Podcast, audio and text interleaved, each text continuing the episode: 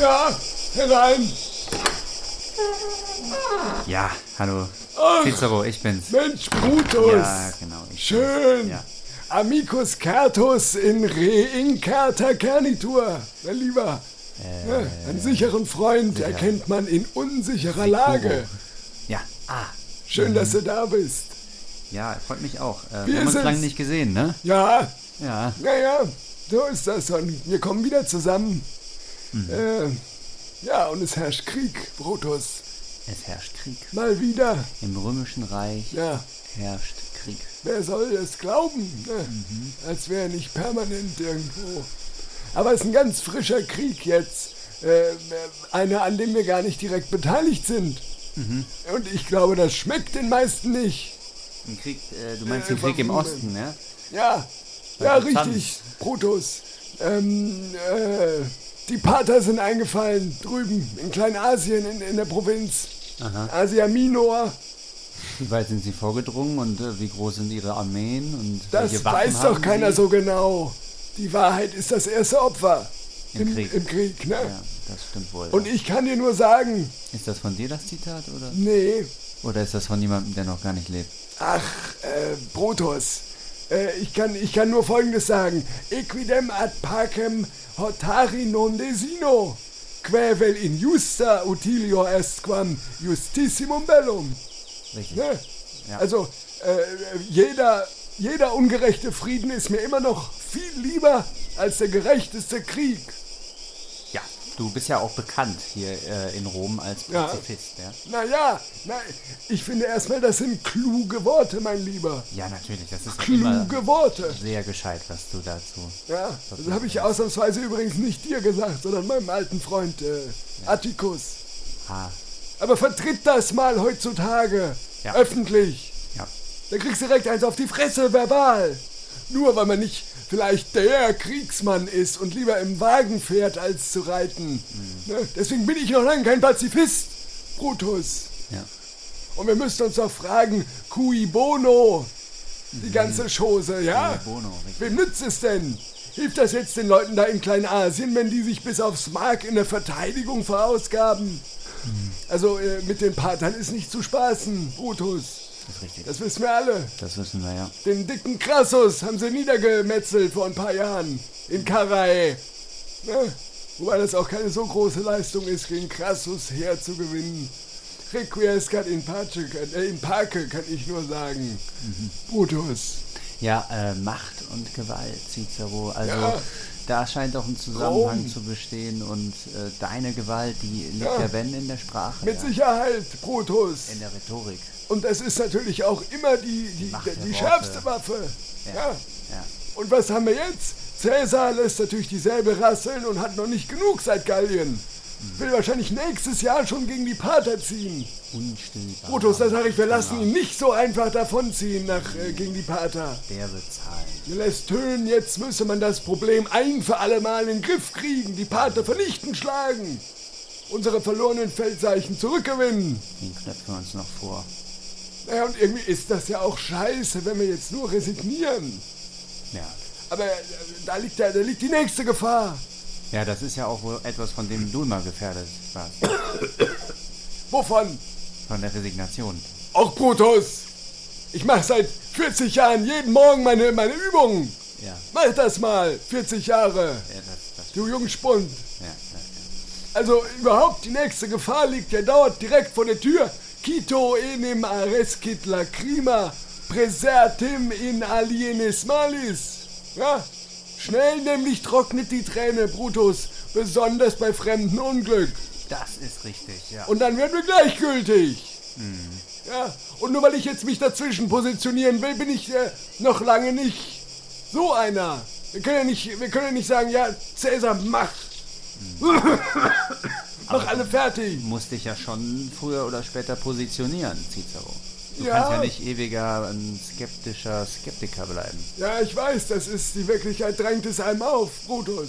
Ja. Du kannst den Krieg ja nicht hinauszögern, der beginnt ja auch ohne deine Entscheidung. Aber ich sag ja auch nicht, dass wir nur zugucken sollen, Brutus. Das ist richtig. Ja, also, äh, äh, consuetudo quasi altera natura, Brutus. Ja. Ja. Gewohnheit ist äh, die zweite Natur. Wir, wir können uns das nicht alles aussuchen. Natürlich ist uns das jetzt da irgendwie fern und gleichzeitig nah. Der Krieg wird zur neuen Gewohnheit. Meinst du, dass die Gefahr, dass wir so weit abstumpfen, dass wir den als Normalität dann Ja. irgendwann fassen? Abstumpfen. Oder, oder eben äh, zu, äh, zu sensibel werden. Zu sensibel. Ja, also es zu weit treiben. Also, dass unsere, unsere Angst abzustumpfen ausgenutzt wird für den ganz großen Krieg. Das kann ja wohl auch nicht angehen. Das geht auch nicht. Brutus. Ja. Das ist richtig, das ist richtig. Aber, ähm, Cicero, äh, helf mir nochmal gerade auf die Sprünge. Ja. Sind wir nicht, also wir Römer, äh, immer im Osten eingefallen? Ach, äh, Papalapap, äh, Brutus. Kleinasien ist seit, seit Dekaden Provinz. Ach so, Also, so weit müssen wir jetzt auch nicht gehen. okay. Naja, War nur so ein Gedanke. aber hör mal, du bist ja jung. Du bist ein junger Mensch. Brutus, Ja, ja, ich bin noch ganz jung. äh, äh, du musst dich doch auch mal fragen, Ja. Was, was machen wir denn hier währenddessen? In Rom. Wir sitzen im Fett. Was grassiert denn hier, Brutus? Blödheit. Konsumparalyse. Wir sitzen hier äh, so apathisch rum, wir Privatleute wie der dicke Crassus kurz vor seinen gescheiterten Kapitulationsverhandlungen.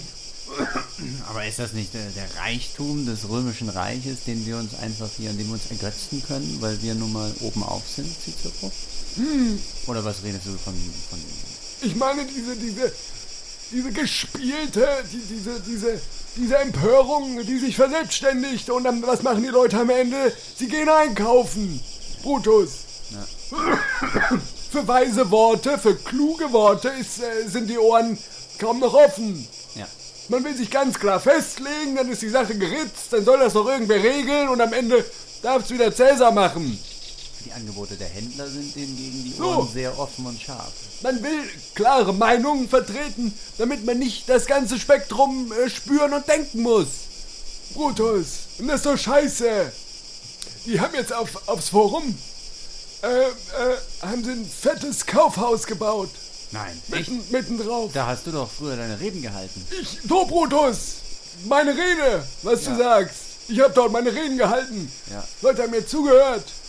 Ja, das also, ich meine, heute äh, höre ich, glaube ich, dir noch zu, ne? Aber ähm, hat Sag mal, Brutus, wenn ich, ich könnte, ich würde ja, die Leute würden mir natürlich zuhören. Ja, die Leute gehen wohl lieber einkaufen, als dir zuzuhören. Ich reg mich schon wieder auf. Und es ist ja, es ist jetzt nicht mal mehr der Marktplatz, wo man sich austauscht. Womit auch immer. Agora. Es ist einfach da- das Markt, das Haus, Kaufhaus ist es jetzt. Marktgeschrei. Da wird nur noch gekauft und nicht mehr getauscht. Verstehst du, was ich meine, Brutus? Wenn nur noch Angebote rumgeschrieben. Denk mal drüber nach. Mach ich, Cicero. Naja, aber Paris cum paribus äh, facilime congregantur. Ja, Richtig. gleich und gleich gesellt sich gern. So machen wir es ja auch, Cicero, nicht wahr? Ja, Brutus, und das ist auch gut.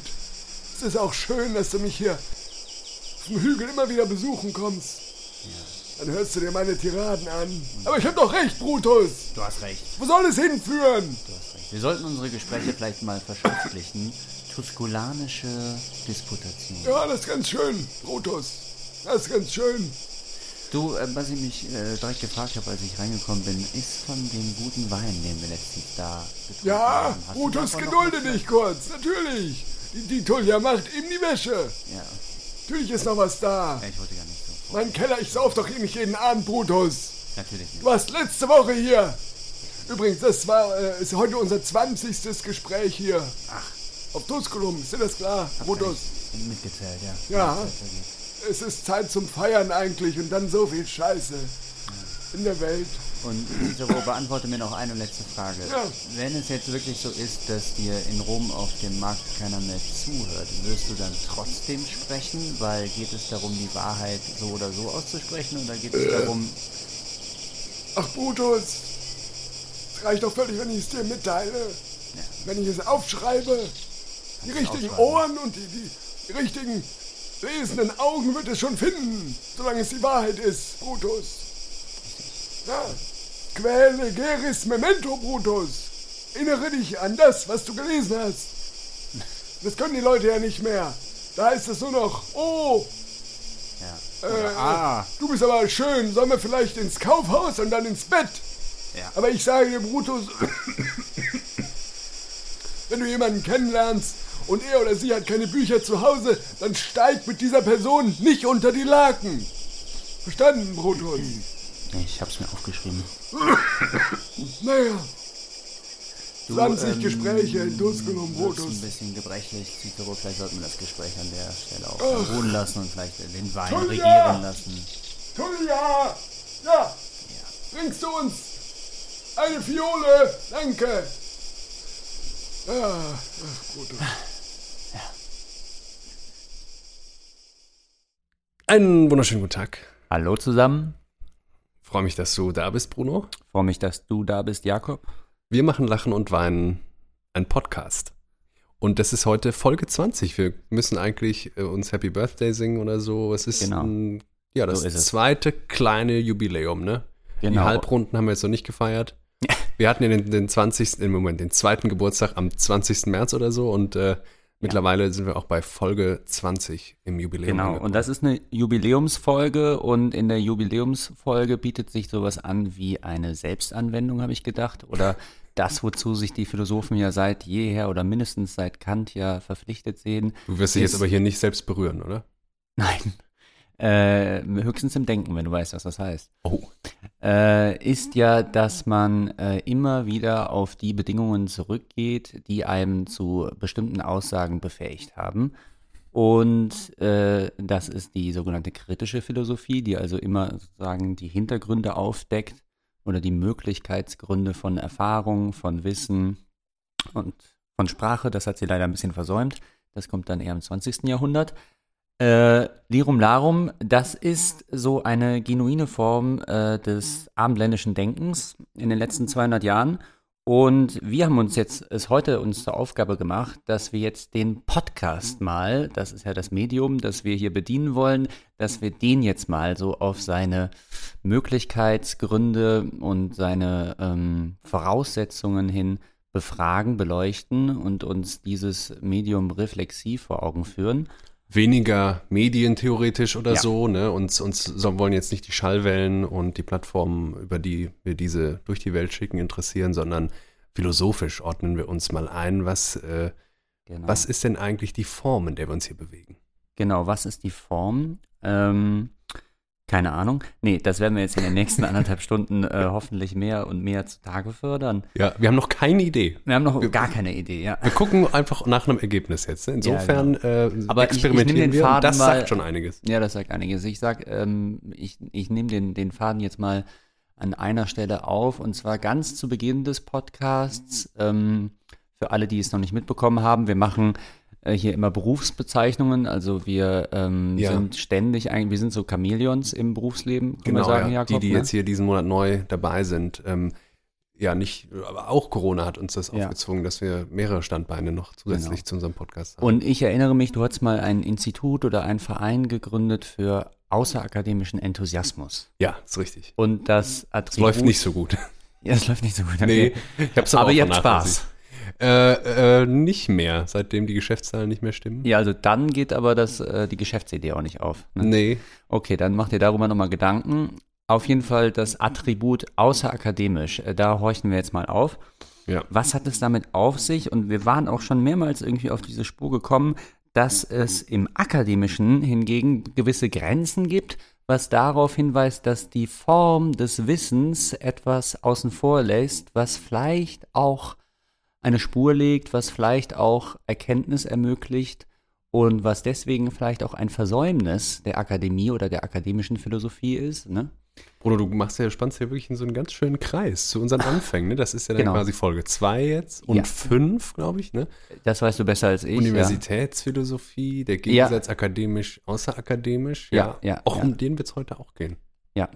Und ähm, das außerakademische Denken hat eben auch eine Form, äh, im Gegensatz zu dem, was ihm immer entgegengehalten wird oder mit dem es ja immer kritisiert wird, dass es eben subjektivistisch sei, chaotisch, rhapsodisch, äh, dass es willkürlich oder beliebig ist, dass es allerhöchstens ist, weiß nicht, auf das Level eines Feuilleton-Artikels äh, ähm, bringt oder so. Ja, oder eben vollständig ähm, abgeschlossen und autark und höchstens durch Aura versiegelt äh, als Kunstwerk. Ne? Also da Ja. darf ja das vollkommen Individuelle gelten. Hm. Ähm, aber ansonsten sagt man gerne, es muss ja alles intersubjektiv durch die Peer Group äh, abgesichert sein. Genau, genau, so ist es. Und äh, wir sind seit, äh, schon bevor Heidegger es auf den Namen und den Begriff gebracht hat oder das, das Kind beim Namen genannt hat, das wollte ich sagen. Wenn ich das noch sagen darf, äh, Objektivität, die ja eingefordert wird und Ja. die der Podcast vielleicht nicht bieten kann oder das, was Ja. du dem zugrunde legen wirst, kann ja nur intersubjektiv hergestellt werden. Ne? Jedenfalls insofern Mhm. gesellschaftlich nochmal hergestellt werden muss, die Objektivität. Ist richtig, genau. Da gibt es Kontrollinstanzen, äh, das wird sich hin und her äh, geschoben, das Ganze, und äh, dann nennt man das Ganze irgendwann objektiv. Ja. Ähm, nun Eine These. Ne? ist eine These. Nun hast du aber auch schon ein Stichwort genannt, das Individuelle als solches im Ausdruck, das äh, sich ja seither gegenüber sah, also in der geschichtsphilosophisch ja immer gegenüberstand dem Allgemeinen. Und die Wissenschaft und vor allen Dingen die Wissenschaft, die immer darauf äh, ähm, die Tendenz gezeigt hat, sich zum System oder im System zu verfestigen und zu erhärten, äh, die hat tendenziell auch immer eben auf das Allgemeine hingearbeitet und dabei das äh, Individuelle oder Besondere dann oft irgendwie unterschlagen oder hat es zu kurz kommen lassen. Das ist zumindest eine Kritikrichtung, die dann vor allen Dingen oder eine Stimme der Kritik, die dann im 20. Jahrhundert in der Philosophie laut wird. Mh, Bei Leuten beispielsweise wie Adorno, aber eben auch schon früher bei Leuten, die wir hier schon oft besprochen haben, Nietzsche oder Kierkegaard wären da zu nennen. Das sind die Montaigne. sozusagen, ja, oder Montaigne, genau. Überhaupt kann man vielleicht sagen, die skeptische Tradition. Die ne? skeptische Die werden Tradition vielleicht, die außerakademische Tradition, die Tradition, die der Akademie oder der akademischen Schulphilosophie immer vor die Füße gespuckt hat und das auch immer aus Einsicht und mit Recht Mhm. und nicht nur mit Vorurteil. Mit Recht und aus Gründen. Ja, genau. Also da steckt ja eine ganze Philosophie dahinter. Um meine eigene These gleich noch zu kritisieren, wie es uns eigentlich näher liegt, die Schulphilosophie oder das Schuldenken oder die Wissenschaft oder wie auch immer man sagen will, ähm, verkennt ja vielleicht auch gerade das Allgemeine, was im Indi- Individuellen und durch das Individuelle erst sich ausdrücken kann. Ne? Wäre ja nochmal. Ja, genau. Oder also die, die Bewegung in der Wissenschaft ist einseitig, sofern sie nämlich dass wenn sie das Individuelle überhaupt in den Blick nimmt, es immer nur im Hinblick auf das Allgemeine auswertet und Mhm. es dann auch immer sozusagen ausfringt und siebt, aber das Individuelle als Individuelles gar nicht gelten lassen kann, kann, kennen. Und äh, Das jetzt noch nicht ganz, was ich meinte, aber ja. ja, Ist auch sicherlich auch richtig. ähm, genau, und ähm, bevor wir jetzt aber in den Text einsteigen, Ja. was wir immer zu Beginn machen. Als was müssen- arbeitest du denn, Ja, Bruno? genau, genau. So. Also, ich habe ja, äh, ich war ja in der vorletzten Folge, war ich ja ein, oder letzte Folge, ein alveolarer Plosiv. Das ne? ist das T. Genau, das Falls, T. falls ihr euch nicht mehr erinnert, das in T. verschiedenen Texten gearbeitet, viel zu tun gehabt. Ihr könnt euch vorstellen, der Buchstabe wird oft gebraucht. Ja, ne? ja. In gesprochen jedem, in und vielen geschrieben. Wörtern, Hast du in eigentlich beides abgedeckt? Gesprochen und geschrieben? Ähm, Als T? Nee, ich war ja selbst das T. Das wird ja gesprochen und das wird ja geschrieben. Also Ah, okay, ich bin also dann du- im du Dienst derjenigen, die das aussprechen oder die Also schreiben. noch weiter lässt sich jetzt dein Berufsbild als alveolares Plosiv nicht mehr ausdifferenzieren. Nee, Okay. nee. Ähm, und es war, wie du dir ja vielleicht vorstellen kannst, äh, anstrengend. Ja. Also weil ähm, ich war eigentlich, das ist was nochmal was ganz anderes als Multitasking. Ja. Ich war die ganze Zeit gefragt. Ne? Das ist auch was ganz Überall. anderes als äh, zum Beispiel das Tagesschau, stimmhafte S. äh, in Sachbüchern. Viel angespannter äh, im, im Radio. Ne? Also überall haben mich die Leute immer wieder angefragt und Ja. ich bin damit nicht zurechtgekommen. Aber ich bin, äh, ich besch beschäftige mich weiter mit Texten oder bin weiter in Texten äh, oder verbringe viel Zeit in ihnen. Und äh, ich bin jetzt ein Fußnotenautor. Fußnotenautor, ja. Ja. Das äh, muss ich vielleicht kurz erklären. Also ich wollte jetzt demnächst Ich glaube, ich will dich sofort buchen. Ja, also ich will demnächst mein erstes Buch schreiben, das nur aus Fußnoten besteht, ne? ähm, weil, ich muss das gleich erklären, es zeugt meines Erachtens von intellektueller Kurzsichtigkeit, Fußnoten nur in Verbindung mit einem Haupt- oder Fließtext zu denken. weil, nee, jetzt wirklich, also überleg dir mal, Jakob, ist nicht das Leben jedes Einzelnen eine Fußnote? Ein Kommentar zum großen Fließtext der Menschheit, der Welt, des Universums? Zu Platon, doch traditionell sagt Ja, man traditionell zu Platon, ganz genau. Oder ist nicht auch jeder Gedanke eine Abzweigung vom Allgemeinen, eine Besonderung in der Form einer Fußnote? Wer davon vielleicht was verstanden hat, war Nietzsche mit seiner aphoristischen Form, ne? Ach, du meinst die Aphorismen, das sind quasi alles Fußnoten zu einem Haupttext, der ungeschrieben bleibt. Genau, Hm, das gefällt mir. das gefällt dir. Gefällt mir. Und was die Moral der Sache angeht, ne, also dafür habe ich natürlich dann irgendwann auch einen Instinkt bekommen, als ich äh, jetzt so äh, Fußnotenautor geworden bin, seit einigen Tagen. Ähm, was die Moral angeht, also wer bestimmt denn darüber, was in den Haupttext kommt und was in, die, in den Fußnotenapparat? Das ist mir, also ohne Witz, dann immer schon schwer gefallen. Ne? Ja. Ich hatte oft das Gefühl, meine Ja, immer besten wieder Gedanken hatte ich eigentlich so, in der ne? Fußnote. Oder Ja. wo mir die Form vorzugeben schien, dass sie in die Fußnote gehören und das hat mich dann geärgert, weil es waren Ja. dann mit die besten Einfälle. Genau, also wer entscheidet das, ne?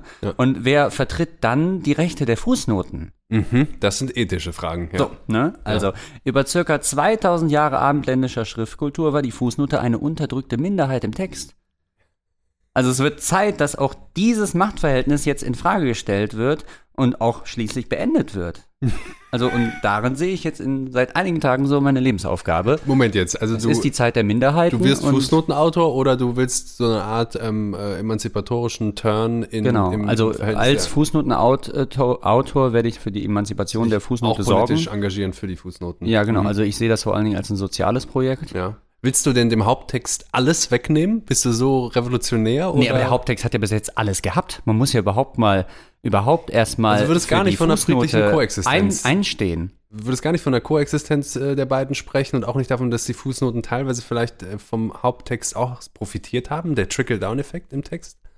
Mm, Also äh, das genuine Moment der Fußnote, also das Individuelle, das Besondere, ja, Mhm. das Abzweigende, das wird im Grunde vom Haupttext immer beschattet, nicht belichtet. Also die Fußnote ist, äh, ist in all ihrem Potenzial immer schon in, in dieses hierarchische Funktionsverhältnis dem Haupttext untergeordnet und Genau. das verhindert, dass er aufscheinen Und, kann. und Denken aufschreiben ist, also Denken ist immer Weiterdenken. Ne?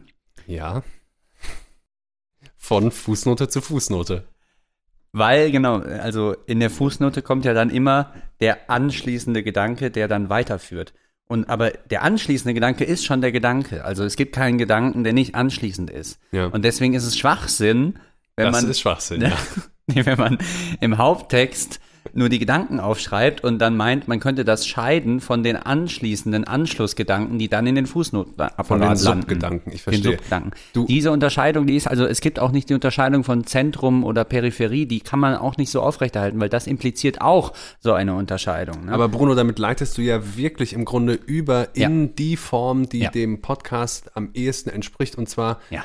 In gedanklicher Erfahrung und stilistisch im Ausdruck dieser gedanklichen Erfahrung, nämlich dem Essay. Ne? So ist es. Und da werden wir gleich drauf kommen. ja. Äh, ich bin gespannt, wie es bei dir läuft. Äh, ich sag nur auch noch kurz, was ich mache, aber deutlich kürzer. Ich musste nämlich auch wieder umsatteln. Ja, bitte. Äh, mein letzter Job lief so schlecht, dass ich mich gar nicht mehr erinnere, was ich zuletzt war. du ich, warst Eventualist. Ich, ah, wahrscheinlich lag es daran, dass ich mich nicht mehr.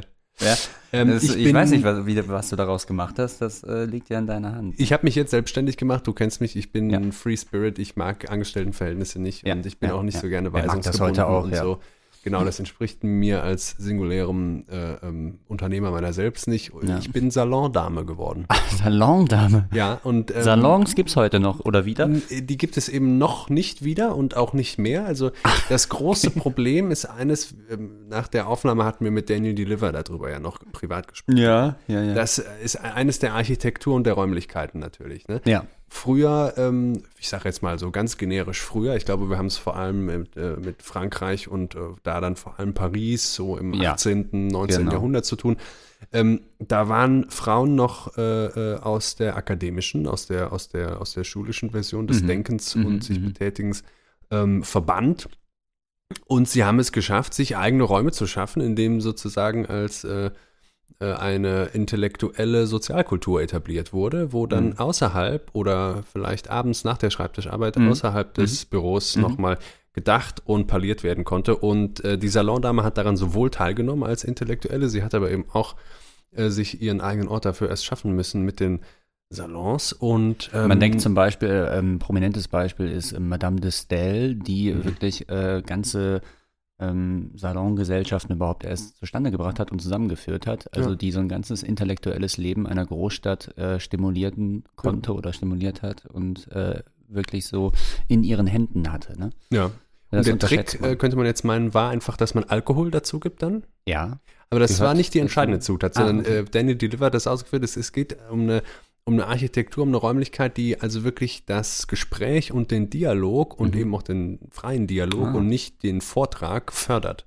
Und äh, die Architektur, auch die Inneneinrichtung, muss man erstmal herstellen. Mhm. Und das finden wir in der Tat in unseren Großstädten nicht mehr. Ne? Wir haben Mhm. überall, ob jetzt in Bars oder äh, in äh, Clubs oder so, haben wir Architekturen und Räume, die explizit antikonversational Die sind immer beschallt, sind, ne? ne? Die sind gegen das Gespräch, diese Ja. Räume. ja. Und Gesprächsfeindliche Räume. bin ich Salondame geworden und äh, ja, ich muss jetzt mal gucken. Man muss natürlich erst noch mal was Ja, mieten. also du wartest jetzt im Grunde auf den Beginn deiner Ära. Nee, ich brauche noch eine Immobilie, das ist das Hauptproblem. Also wenn wer das hört, wer das für eine gute Idee hält, wer gerne erster Gast im, in, in diesem, in diesem Mhm. neuen Salon wäre, ähm, einfach melden. So, Bruno, und wir haben ja, wie uns Cicero dankenswerterweise auch schon äh, erzählt hat, äh, Ja. die 20. Folge heute. Genau. Und die 20. Folge ist ja eigentlich der richtige Rahmen und Anlass, um auch mal eine neue Kategorie einzuweihen. Überhaupt mal wieder eine Kategorie, könnte man fast schon sagen, ne? Ja. Haben wir für die Jubiläumsfolge und dann gleich eine neue. So. Und sie lautet, was man einen Philosophen niemals fragen sollte. Was man einen Philosophen niemals fragen sollte.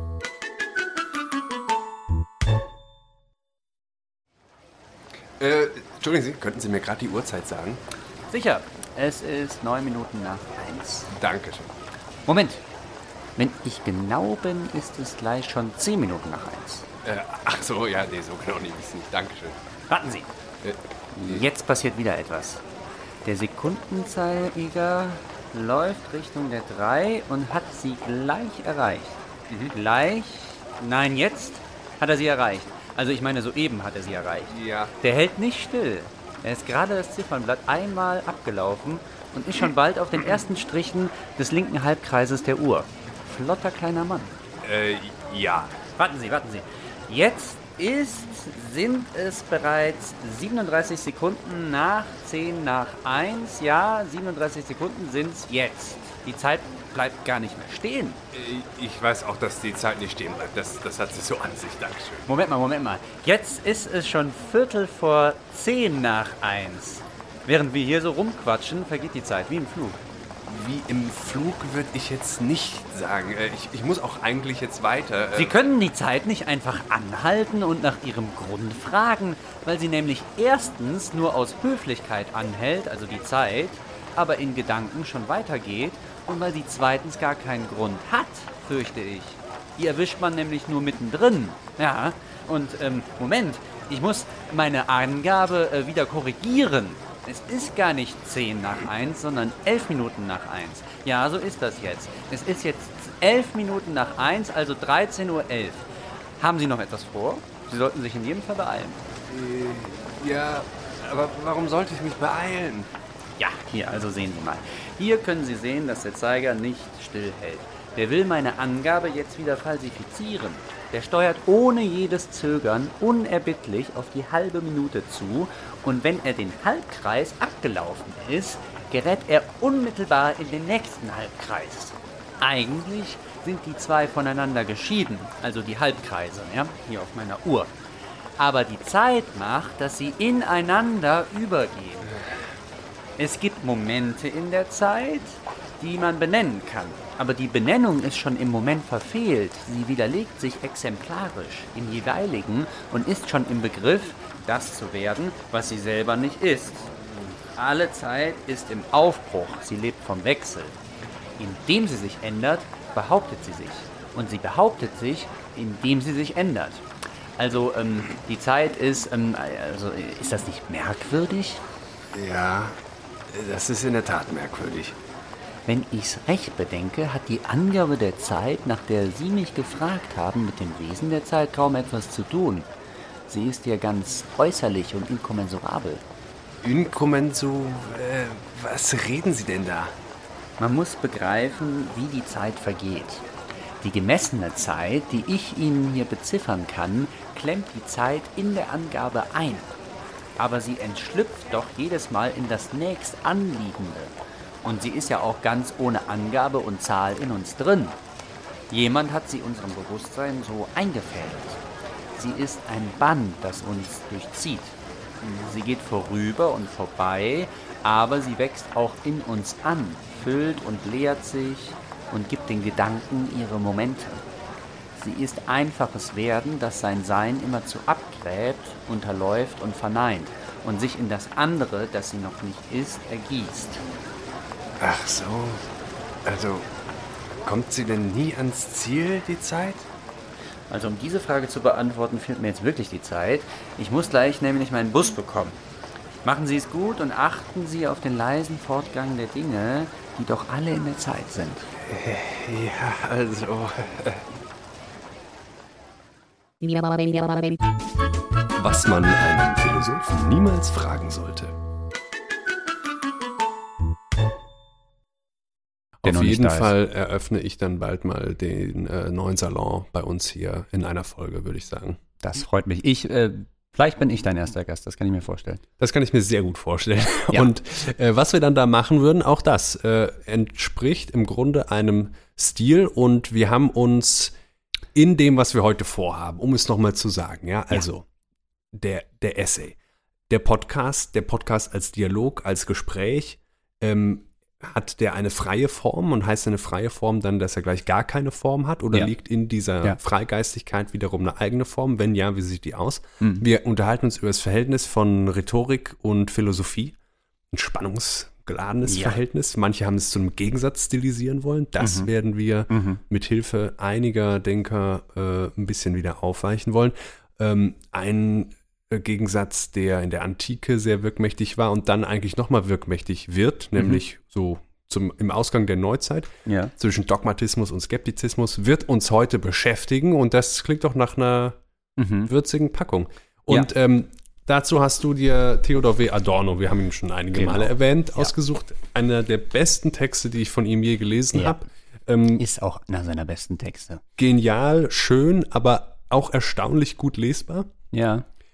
Was bei Adorno nicht selbstverständlich ist, Ist- muss man dazu sagen. Ist ja. nicht selbstverständlich. Also oft ist seine Schönheit ja immer noch eine sehr sperrige, also sozusagen eine, man muss viele Schichten ausziehen. Ne? Und Ja. äh, hier liest man kaum einen Satz zweimal und wenn dann wirklich nur aus freiem Willen, weil Mhm. man ihn nochmal hören und, und verstehen will und nochmal lesen will. Mhm.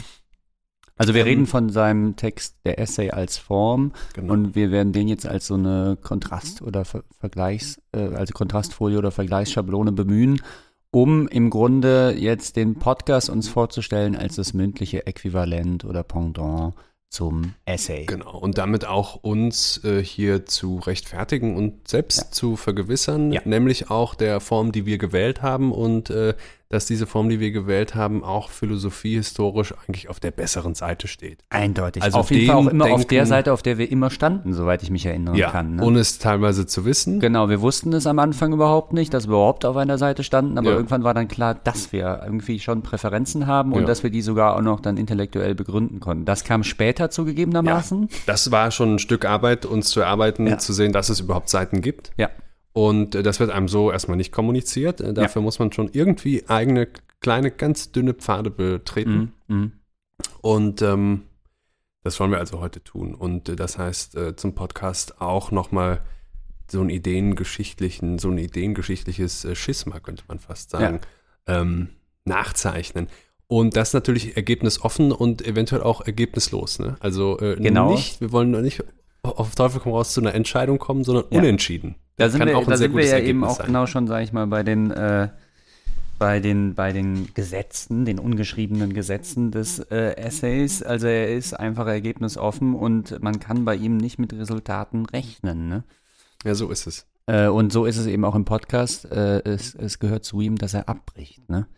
Und dass er nicht irgendwie auf ähm, ein Ergebnis zusteuert oder so oder dass er irgendwie das Ganze abrunden würde oder eine umfassende Darstellung leisten könnte. Ähm, Wir hören uns in einem Monat wieder. Danke, Bruno. Ja. Ich weiß nicht, wie oft ich diesen unglaublich unlustigen Witz noch machen werde. ne? Ich lache ja immer noch drüber. Von Du lachst, du ja- noch lachst, werde ich wahrscheinlich machen. Ja, ich vergesse ihn einfach jedes Mal wieder. Und du bist auch eigentlich kein so dankbarer Lacher, ne? Also bei so, bei so Fäkalwitzen, da, da guckst du mich manchmal wirklich nur verständnislos an. Ja, zu Recht. Zu Recht. Ja. Ähm, Ähm, was wir jetzt bei Adorno äh, immer aufpassen, Moment. Auf, ja. Bevor du jetzt mit Adorno loslegst, Ja. loslegst, würde ich uns zumindest, ähm, nur Ach damit so. wir es getan haben und Ja. mit ihm haben wir uns schon beschäftigt, mit ihm werden wir uns noch mehr beschäftigen müssen. Ähm, aber er ist interessanterweise für die Analyse des Essays noch gar kein so geeigneter Wegfährte, weil er den Essay überhaupt erst ins Leben gerufen hat, Ja. nämlich als literarische Ja. Form. Das ist Michel de Montaigne, der im 16. Jahrhundert ähm, in drei Bänden seine Essays herausgibt. Und das sind wirklich in Länge und Thema von ganz kurz von äh, Tod bis Ameisen bis äh, Ernährung und was auch immer variierende äh, Schriftstücke, die mal eine halbe Seite lang sind, mal eine und mal 80 Seiten. Und ähm, auf ihn geht das Essay zurück. Äh, Montaigne ist jetzt nun gleichzeitig aber auch einer der ganz großen Philosophen in der Ideengeschichte. Das heißt, und Adorno wird uns das erklären, äh, wenn wir jetzt heute an Essay denken und denken irgendwie so an Feuilleton-Artikel, da müssen wir, müssen wir Was aufpassen. heißt Essay erstmal? Also welche Bescheidenheit, intellektuelle Bescheidenheit bekundet sich in diesem Titel? Was heißt das? Der Versuch. Ne? Es sind Versuche und es bleibt auch bei Versuchen. Äh, und das steht eben in einem schon, kann man sagen, starken Gegensatz eben zu dem, was Wissenschaft an, an, an, für einen Anspruch an den Tag legt, nämlich dass sie äh, letzte Wahrheiten verkündet. Ja, der, ich würde sagen, der Unterschied ist ja noch ein entscheidenderer. Äh, äh, das ergebnisoffene Experiment, könnte man sagen, gilt ja auch in der Wissenschaft. Aber die Wissenschaft muss immer zu einem Ergebnis kommen, mindestens zu einem negativen. Ne? Ja, ja. Und ein Experiment um des Experiments willen, also Ja. so eine radikale Ergebnisoffenheit, ne? Ja. ohne Fixierung eines positiven oder negativen Ergebnisses, ähm, die kann die Wissenschaft äh, nicht vertreten ja diese Art absolut, von ja. Experimenten. Äh, Im im, im, im ähm, Essay geht es vielleicht gerade darum, im Podcast ja dann vielleicht auch, äh, Adorno sagt das an einer Stelle so herrlich, der Essay äh, beginnt einfach, äh, Moment, ich muss ja, es direkt vorlesen. Ich, ich habe die Stelle, glaube ich. Ähm, er fängt nicht mit Adam und Eva an, sondern mit dem, worüber er reden will. Er sagt, was ihm daran aufgeht, bricht ab, wo er selber am Ende sich fühlt und nicht dort, wo kein Rest mehr bliebe. Weder sind seine Begriffe von einem ersten her konstruiert, noch runden sie sich zu einem letzten. Ganz genau. Und um das stilistische Merkmal jetzt nochmal mit dem philosophischen Anspruch, ähm, der dahinter steht, uns einfach mit auf den Weg zu geben und vorzugreifen, äh, lese ich ganz kurz äh, äh, zwei Absätze vor, die ich mir zu Montaigne geschrieben habe. Und dann haben wir das einfach im Hinterkopf. Übrigens, ähm, man mein, äh, das, das für unsere Sendung jetzt passendste Zitat von Montaigne, wie mein Geist mäandert, so auch mein Stil, Mhm. konnte ich jetzt nicht mehr äh, in, in der Kürze der Zeit äh, zitierfähig raussuchen. Also Macht nichts, aber du hast auch ein weiteres Stichwort gerade, äh, glaube ich, ähm, ganz unwillkürlich äh, benutzt, nämlich die Kürze der Zeit. Das wird uns auch noch beschäftigen. ja, heute. genau, auch jedes, jede, jeden Monat hier im Podcast auch. Ne? Ja.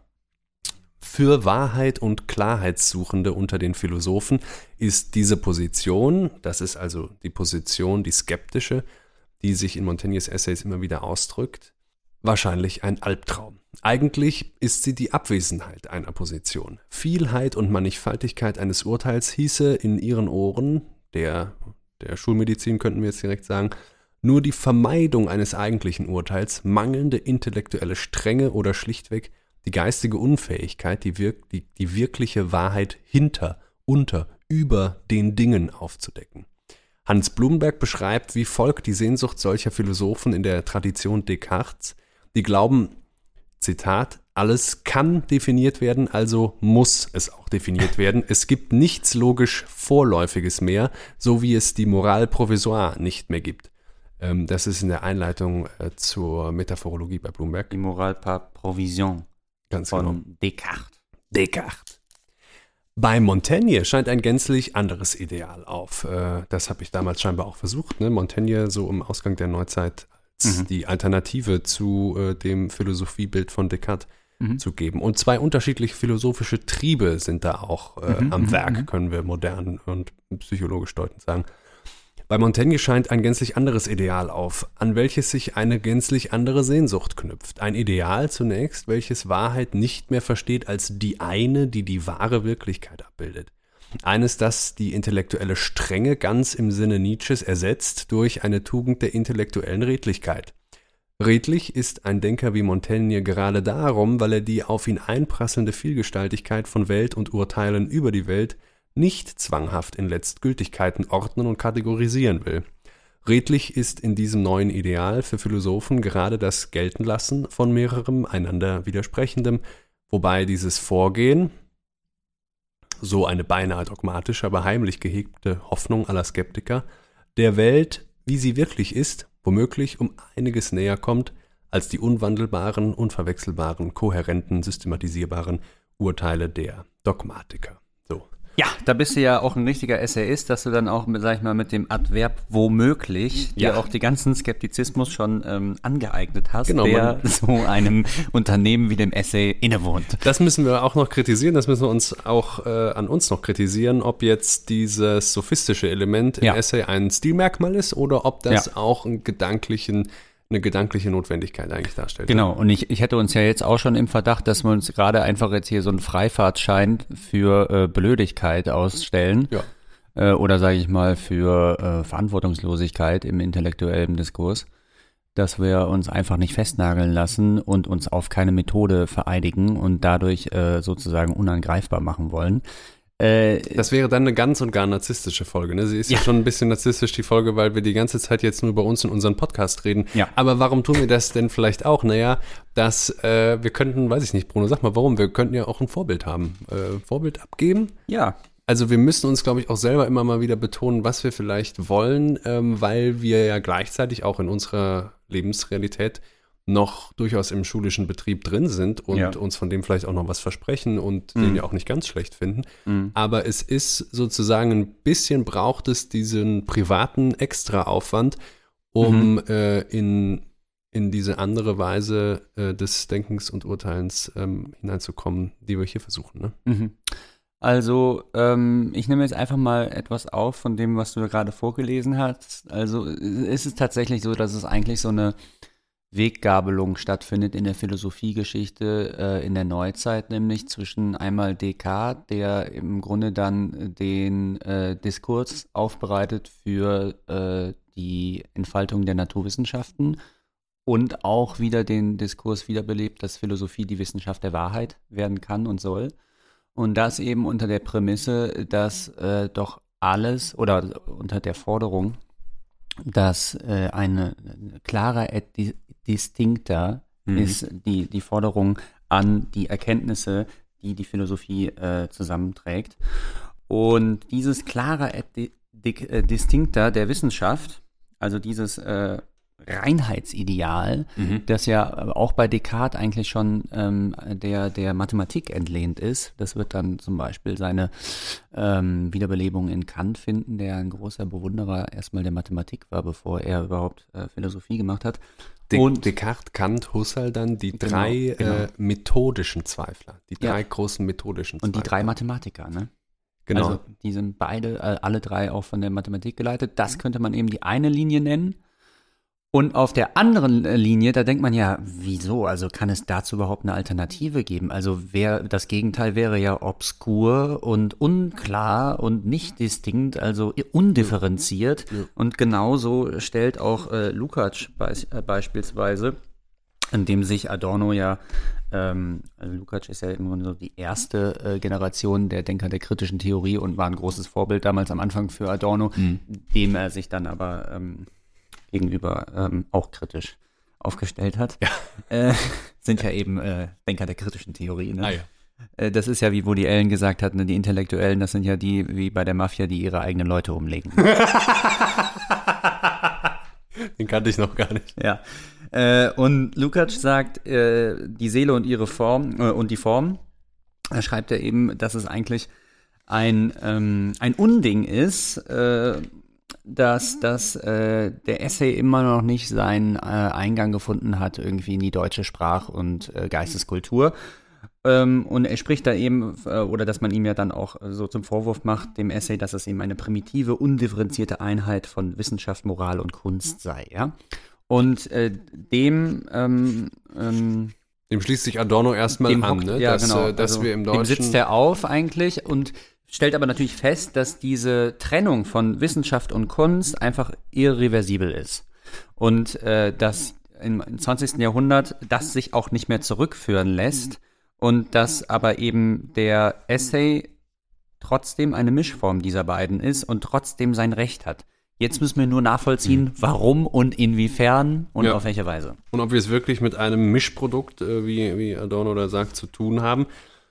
Ähm, ich würde jetzt ganz gerne mal anachronistisch verfahren und Adornos Ergebnis vorlesen, einfach damit wir äh, Mhm. den Weg dann vielleicht noch zurücklegen können, aber das Wichtigste schon mal gesagt ist. Zurückgehen den Weg. Und außerdem wollen wir dann nicht so viel vorlesen. Ne? Ja. Und zwar heißt es da gegen Ende von der Essay als Form. Die leise Nachgiebigkeit der Gedankenführung des Essayisten zwingt ihn zu größerer Intensität als der des diskursiven Gedankens, weil der Essay nicht gleich diesem blind automatisiert verfährt, sondern in jedem Augenblick auf sich selber reflektieren muss. Diese Ref siehst du, wir sind nicht narzisstisch, sondern das liegt, äh, das ist eigentlich einfach das, was die Form uns vorgibt. Diese Reflexion freilich erstreckt sich nicht nur auf sein Verhältnis zum etablierten Denken, sondern ebenso auch, da, auch auf das zu Rhetorik und Kommunikation. Sonst wird, das ist die Gefahr des Essays, was überwissenschaftlich sich dünkt, eitel vorwissenschaftlich. Ja. Die Aktualität des Essays ist die des Anachronistischen. Die Stunde ist ihm ungünstiger als je. Er wird zerrieben zwischen einer organisierten Wissenschaft, in der alle sich anmaßen, alle und alles zu kontrollieren, und die, was nicht auf den Konsens zugeschnitten ist, mit dem scheinheiligen Lob des Intuitiven oder Anregenden aussperrt. Das ist dieses Adjektiv, was wir auch aus Seminaren kennen. Spannend. Sehr interessanter Gedanke. Ja, nee, sehr interessant, spannend. Ja. Ähm, und einer Philosophie, die mit dem leeren und abstrakten Rest dessen Vorlieb nimmt, was der Wissenschaftsbetrieb noch nicht besetzte und was ihr eben dadurch Objekt von Betriebsamkeit zweiten Grades wird. Der Essay jedoch hat es mit dem Blinden an seinen Gegenständen zu tun.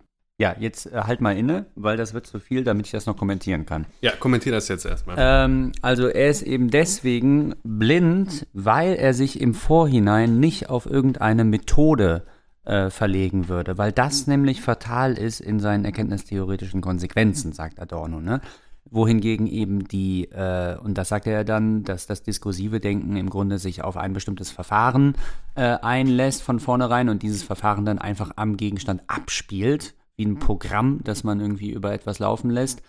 Und äh, das ist eben im Essay zugleich erkenntnistheoretischer Vorteil und Nachteil, weil er an jeder Stelle sich selbst immer wieder prüfen muss. Das ist eben sein skeptizistisches Grundhalten, Mhm. seine Grund- skeptizistische Grundhaltung, weil er sich jederzeit äh, selbst befragen muss und äh, immer wieder se sich selber prüfen muss und nicht eine Methode hat. Methodos ist der Weg, ja, griechisch, und äh, auf die er sich verlässlich zurückbesinnen könnte, Genau. an jedem Punkt, äh, wo etwas unsicher wird. An jedem Punkt, wo etwas unsicher wird, muss Ja. er eigentlich äh, von Fußnote zu Fußnote springen und immer neue Gedanken setzen Genau. und sich ständig selbst entwerfen. Ne? Genau, er muss sich stell- äh, den Boden, auf dem er schreitet, den muss er selbst auslegen. Während, äh, und das kann man natürlich dann auch wieder in Frage stellen, die Wissenschaft äh, diesen Boden äh, gewisserweise schon betritt, wenn sie in den Raum kommt. Ja. Ähm, und äh, gewisse konventionalisierte Verfahrensweisen hat, an die sie sich halten kann. Das gilt natürlich für die Naturwissenschaft und für alles, was dann daraus noch Höheres äh, gemacht werden sollte, nämlich den Positivismus. Mhm. Und den hat Adorno auch in erster Linie, glaube ich, im Auge. Ob das jetzt für alle Wissenschaften, ich meine, jede Wissenschaft, äh, die Geburt der Wissen, äh, ähm, die Geburt der Wissenschaft aus dem Geiste der Skepsis kann man schon auch immer sagen, glaube ich. Ne? Also Mhm. die Skepsis steht auch am Anfang jeglicher Wissenschaften. Aber es ist nun mal wirklich so, dass dann eben in der äh, Naturwissenschaft, die ja dann im 20. Jahrhundert schon längst alles erobert hatte eigentlich Ja. und auch schon da die Geisteswissenschaft komplett in die Enge getrieben hatte, dass es da in der Tat so ist, dass ähm, es ein methodisches Verfahren gibt, was als solches nicht in Frage gestellt wird. Und das ist eben das, was sich der Essay leistet und worunter eben er aber auch dann zu leiden hat, äh, weil er, ähm, ja, genau, er hat einfach keine Orientierungspunkte, sondern er muss sie selbst immer wieder herstellen. Ähm, so wie jetzt eben die Wissenschaft zum Beispiel ähm, sich immer die Wahrheit sozusagen als ein, einen Punkt vorstellen würde, auf den sie dann immer weiter zugeht und äh, diesen oder die Wahrheit auch innerhalb von abstrakten Begriffen formuliert und diese abstrakten, aus diesen abstrakten Begriffen, die sie setzt, dann alles andere deduziert. Ja, aber das, äh, das haben wir auch schon vielfach besprochen. Ja. Äh, Ich würde jetzt einfach noch mal eine kurze Anmerkung geben zu äh, eine, kurze exkursorische Anmerkung zu Ja. dem, was du eben gesagt hast. In, inwiefern, wir können das natürlich jetzt hier auch nicht aufdröseln, Ja. Äh, was den Wissenschaftsbegriff und den gemeinsamen Ursprung von, Ja. ähm, ja, von allem Denken irgendwie angeht. Ähm, dass wir wahrscheinlich ja auch von Skeptizismus und Skeptizismus auf der anderen Seite sprechen müssen. Wir haben ja eine antike Tradition des Skeptizismus, in der pyrrhonischen Skepsis, ne, Ja. wo das sozusagen, äh, äh, Montaigne hätte das vielleicht kritisiert an Mhm. dem antiken Skeptizismus, die Verfahren nach dem Dogma, Mhm. dass sie sich jeden Erkenntnisurteils enthalten müssen. Mhm. Äh, und die moderne Skepsis, könnte man sagen, ähm, die tut das nicht mehr. Ja. Und die, die, die, die- die Skepsis bei, ähm, bei Kant und äh, bei Descartes, Descartes und äh, vielleicht auch nochmal bei Husserl, das äh, ist eigentlich so eine äh, methodische Zweifelsbetrachtung, die schon ein Ergebnis äh, im Blick hat. Ja? Ja, festen Boden. Man, man hat quasi schon äh, Ja. den Acker gepflügt und Ja. man muss jetzt nochmal, um sich endgültig Rechenschaft und dann, äh, um dann endlich loslegen zu können, um sich noch erst nochmal Rechenschaft ablegen, Ja. ähm, vollführt man nochmal sozusagen die, die Zweifelsbetrachtung. Wir können uns ja in allem täuschen, können wir das wirklich? Nein, Ja, ja, hier genau. haben wir den fixen Punkt, an den Ja. lässt sich dann alles knüpfen. Ne? Ja, oder Und- der, der täuschende Gott, ne? Bei der, der betrügerische Gott bei, Genau, der bei. Descartes, der dann ein, hereingeholt wird, damit er eigentlich auch direkt wieder herausgeworfen kann aus dem ganzen Genau. Experiment, ne? Und äh, das ist ja, äh, könnte man sagen, ein Taschenspielertrick. Ne? Also Taschenspieler. damit will ich jetzt nicht sagen, es gibt überhaupt keine gesicherte Erkenntnis, aber in jedem Fall wird es dort nicht offen gelassen. Mhm. Und insofern ist das ein, ist ein, ist das ein sehr instrumentaler äh, Ja. skeptischer Zug, wohingegen der Skeptizismus, der ja dann, was wir jetzt hier so äh, ausmalen wollen, eher mit Freigeisterei und mit Offenheit der Form und mit äh, Richtungswechsel, die Mhm. jederzeit erlaubt sind und Mhm. keiner methodischen Gebundenheit und so weiter verfährt, der muss das offen lassen. Der kann ja, Ja. gerade nicht sagen, hier ist der Punkt, von dem gehe ich aus. Und der kann noch nicht mal mehr sagen, der Punkt, von dem ich ausgehe, ist, Ja. dass ich auf keinen Fall etwas Sicheres erkennen kann oder so. Ne? Ja. Da schreibt er dann zum Beispiel auf Seite 27, ähm, wird dem Essay, weil er keinen außerhalb seiner selbst liegenden Standpunkt einbekennt, Standpunktlosigkeit und Relativismus vorgeworfen. Also sowas, dem werden wir uns bestimmt auch mal ausgesetzt sehen, äh, denke ich, Jakob. Ja. So ist dabei eben jene Vorstellung von der Wahrheit als einem fertigen, einer Hierarchie von Begriffen im Spiel, die Hegel zerstörte, der Standpunkte nicht mochte. Darin berührt sich der Essay mit seinem Extrem der Philosophie des absoluten Wissens. Ja. Er möchte den Gedanken von seiner Willkür heilen, indem er sie reflektierend ins eigene Verfahren hineinnimmt, anstatt sie als Unmittelbarkeit zu maskieren. Ne? Also äh, das andere Standpunkte zu vertreten, hieße, dass man in irgendeiner Weise fertig wäre mit dem Denken. Ne? Das Denken ist aber eben ein Prozess und im Denken löst sich der Standpunkt, von dem aus gedacht wird.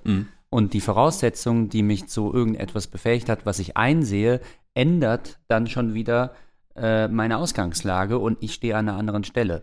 Das ist Hegelisch. He Hegelisch. Ja. Hegelisch. Ja. Wir könnten sagen, ähm, eigentlich gibt es nur die Option, Ja. äh, offen damit umzugehen, dass jedes Ende, zu dem man kommt, ein vorläufiges ist und zuletzt vielleicht einfach mit Zeitknappheit zu tun hat. Ja, oder jedes Ende ändert dann eben den Anfang und deswegen ist es dann auch vielleicht gar nicht mehr äh, das, äh, das Ende. Ja. Ne?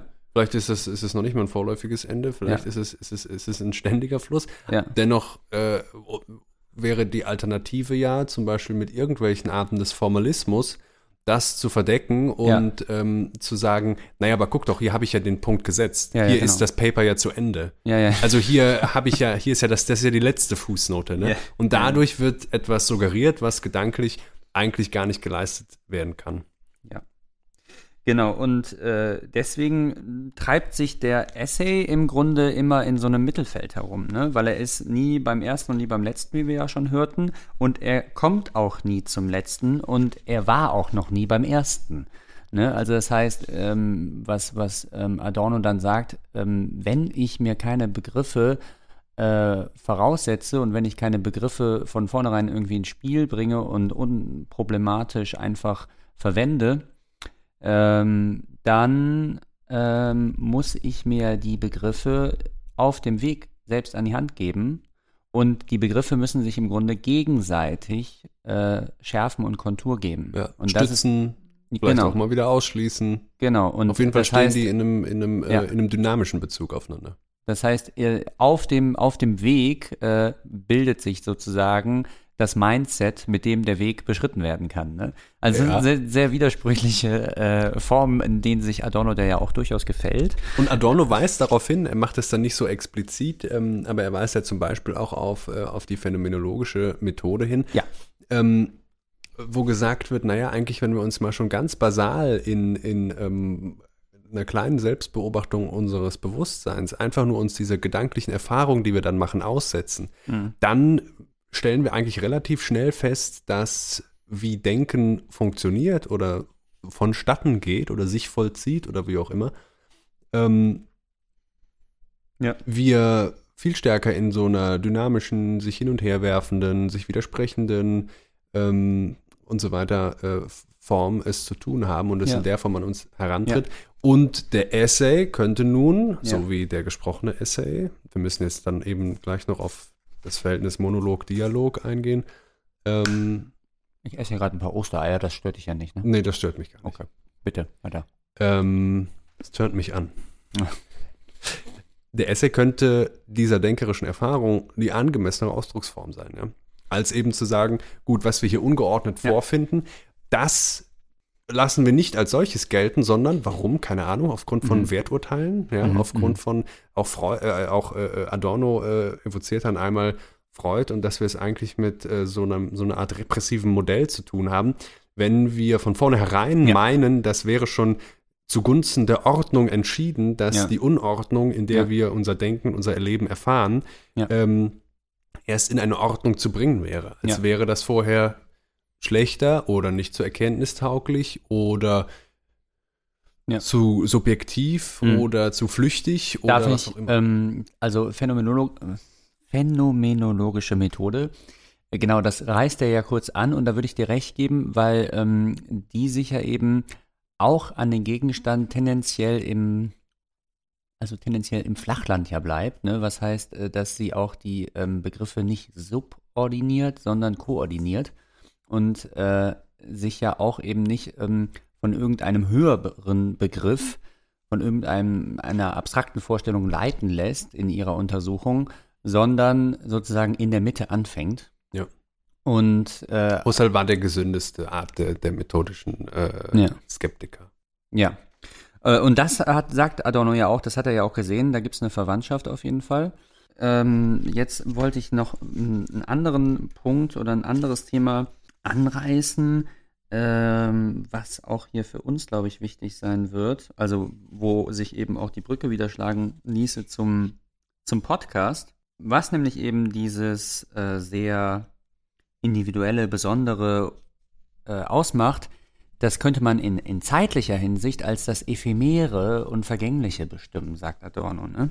Und das ist ja seither, nämlich seit Platons Tagen, der im Grunde sozusagen der erste Erfinder der Philosophie ist, oder zumindest äh, ist bei ihm eine gigantische Formalisierungsleistung einfach Ja, in die Philosophie ja. eingegangen, ne? dass Philosophie das erste Mal auf Wahrheit vereidigt wurde und vor allen Dingen, dass es diese Ideen gibt, laut Platon, die ewig seiend und vergänglich sind und deswegen alle Philosophie immer auf sie und ihre Erkenntnis ausgerichtet sein muss und dass deswegen alles, was vergänglich ist, tendenziell abgewertet ist und tendenziell Ja. auch gar nicht äh, überhaupt ähm, in den Fokus gerückt wird oder der Aufmerksamkeit ähm, Mir sind, gewürdigt wird. ja, mir sind ja die Ideen, die ich unter der Dusche spontan habe oder eben nicht, lieber. Ne?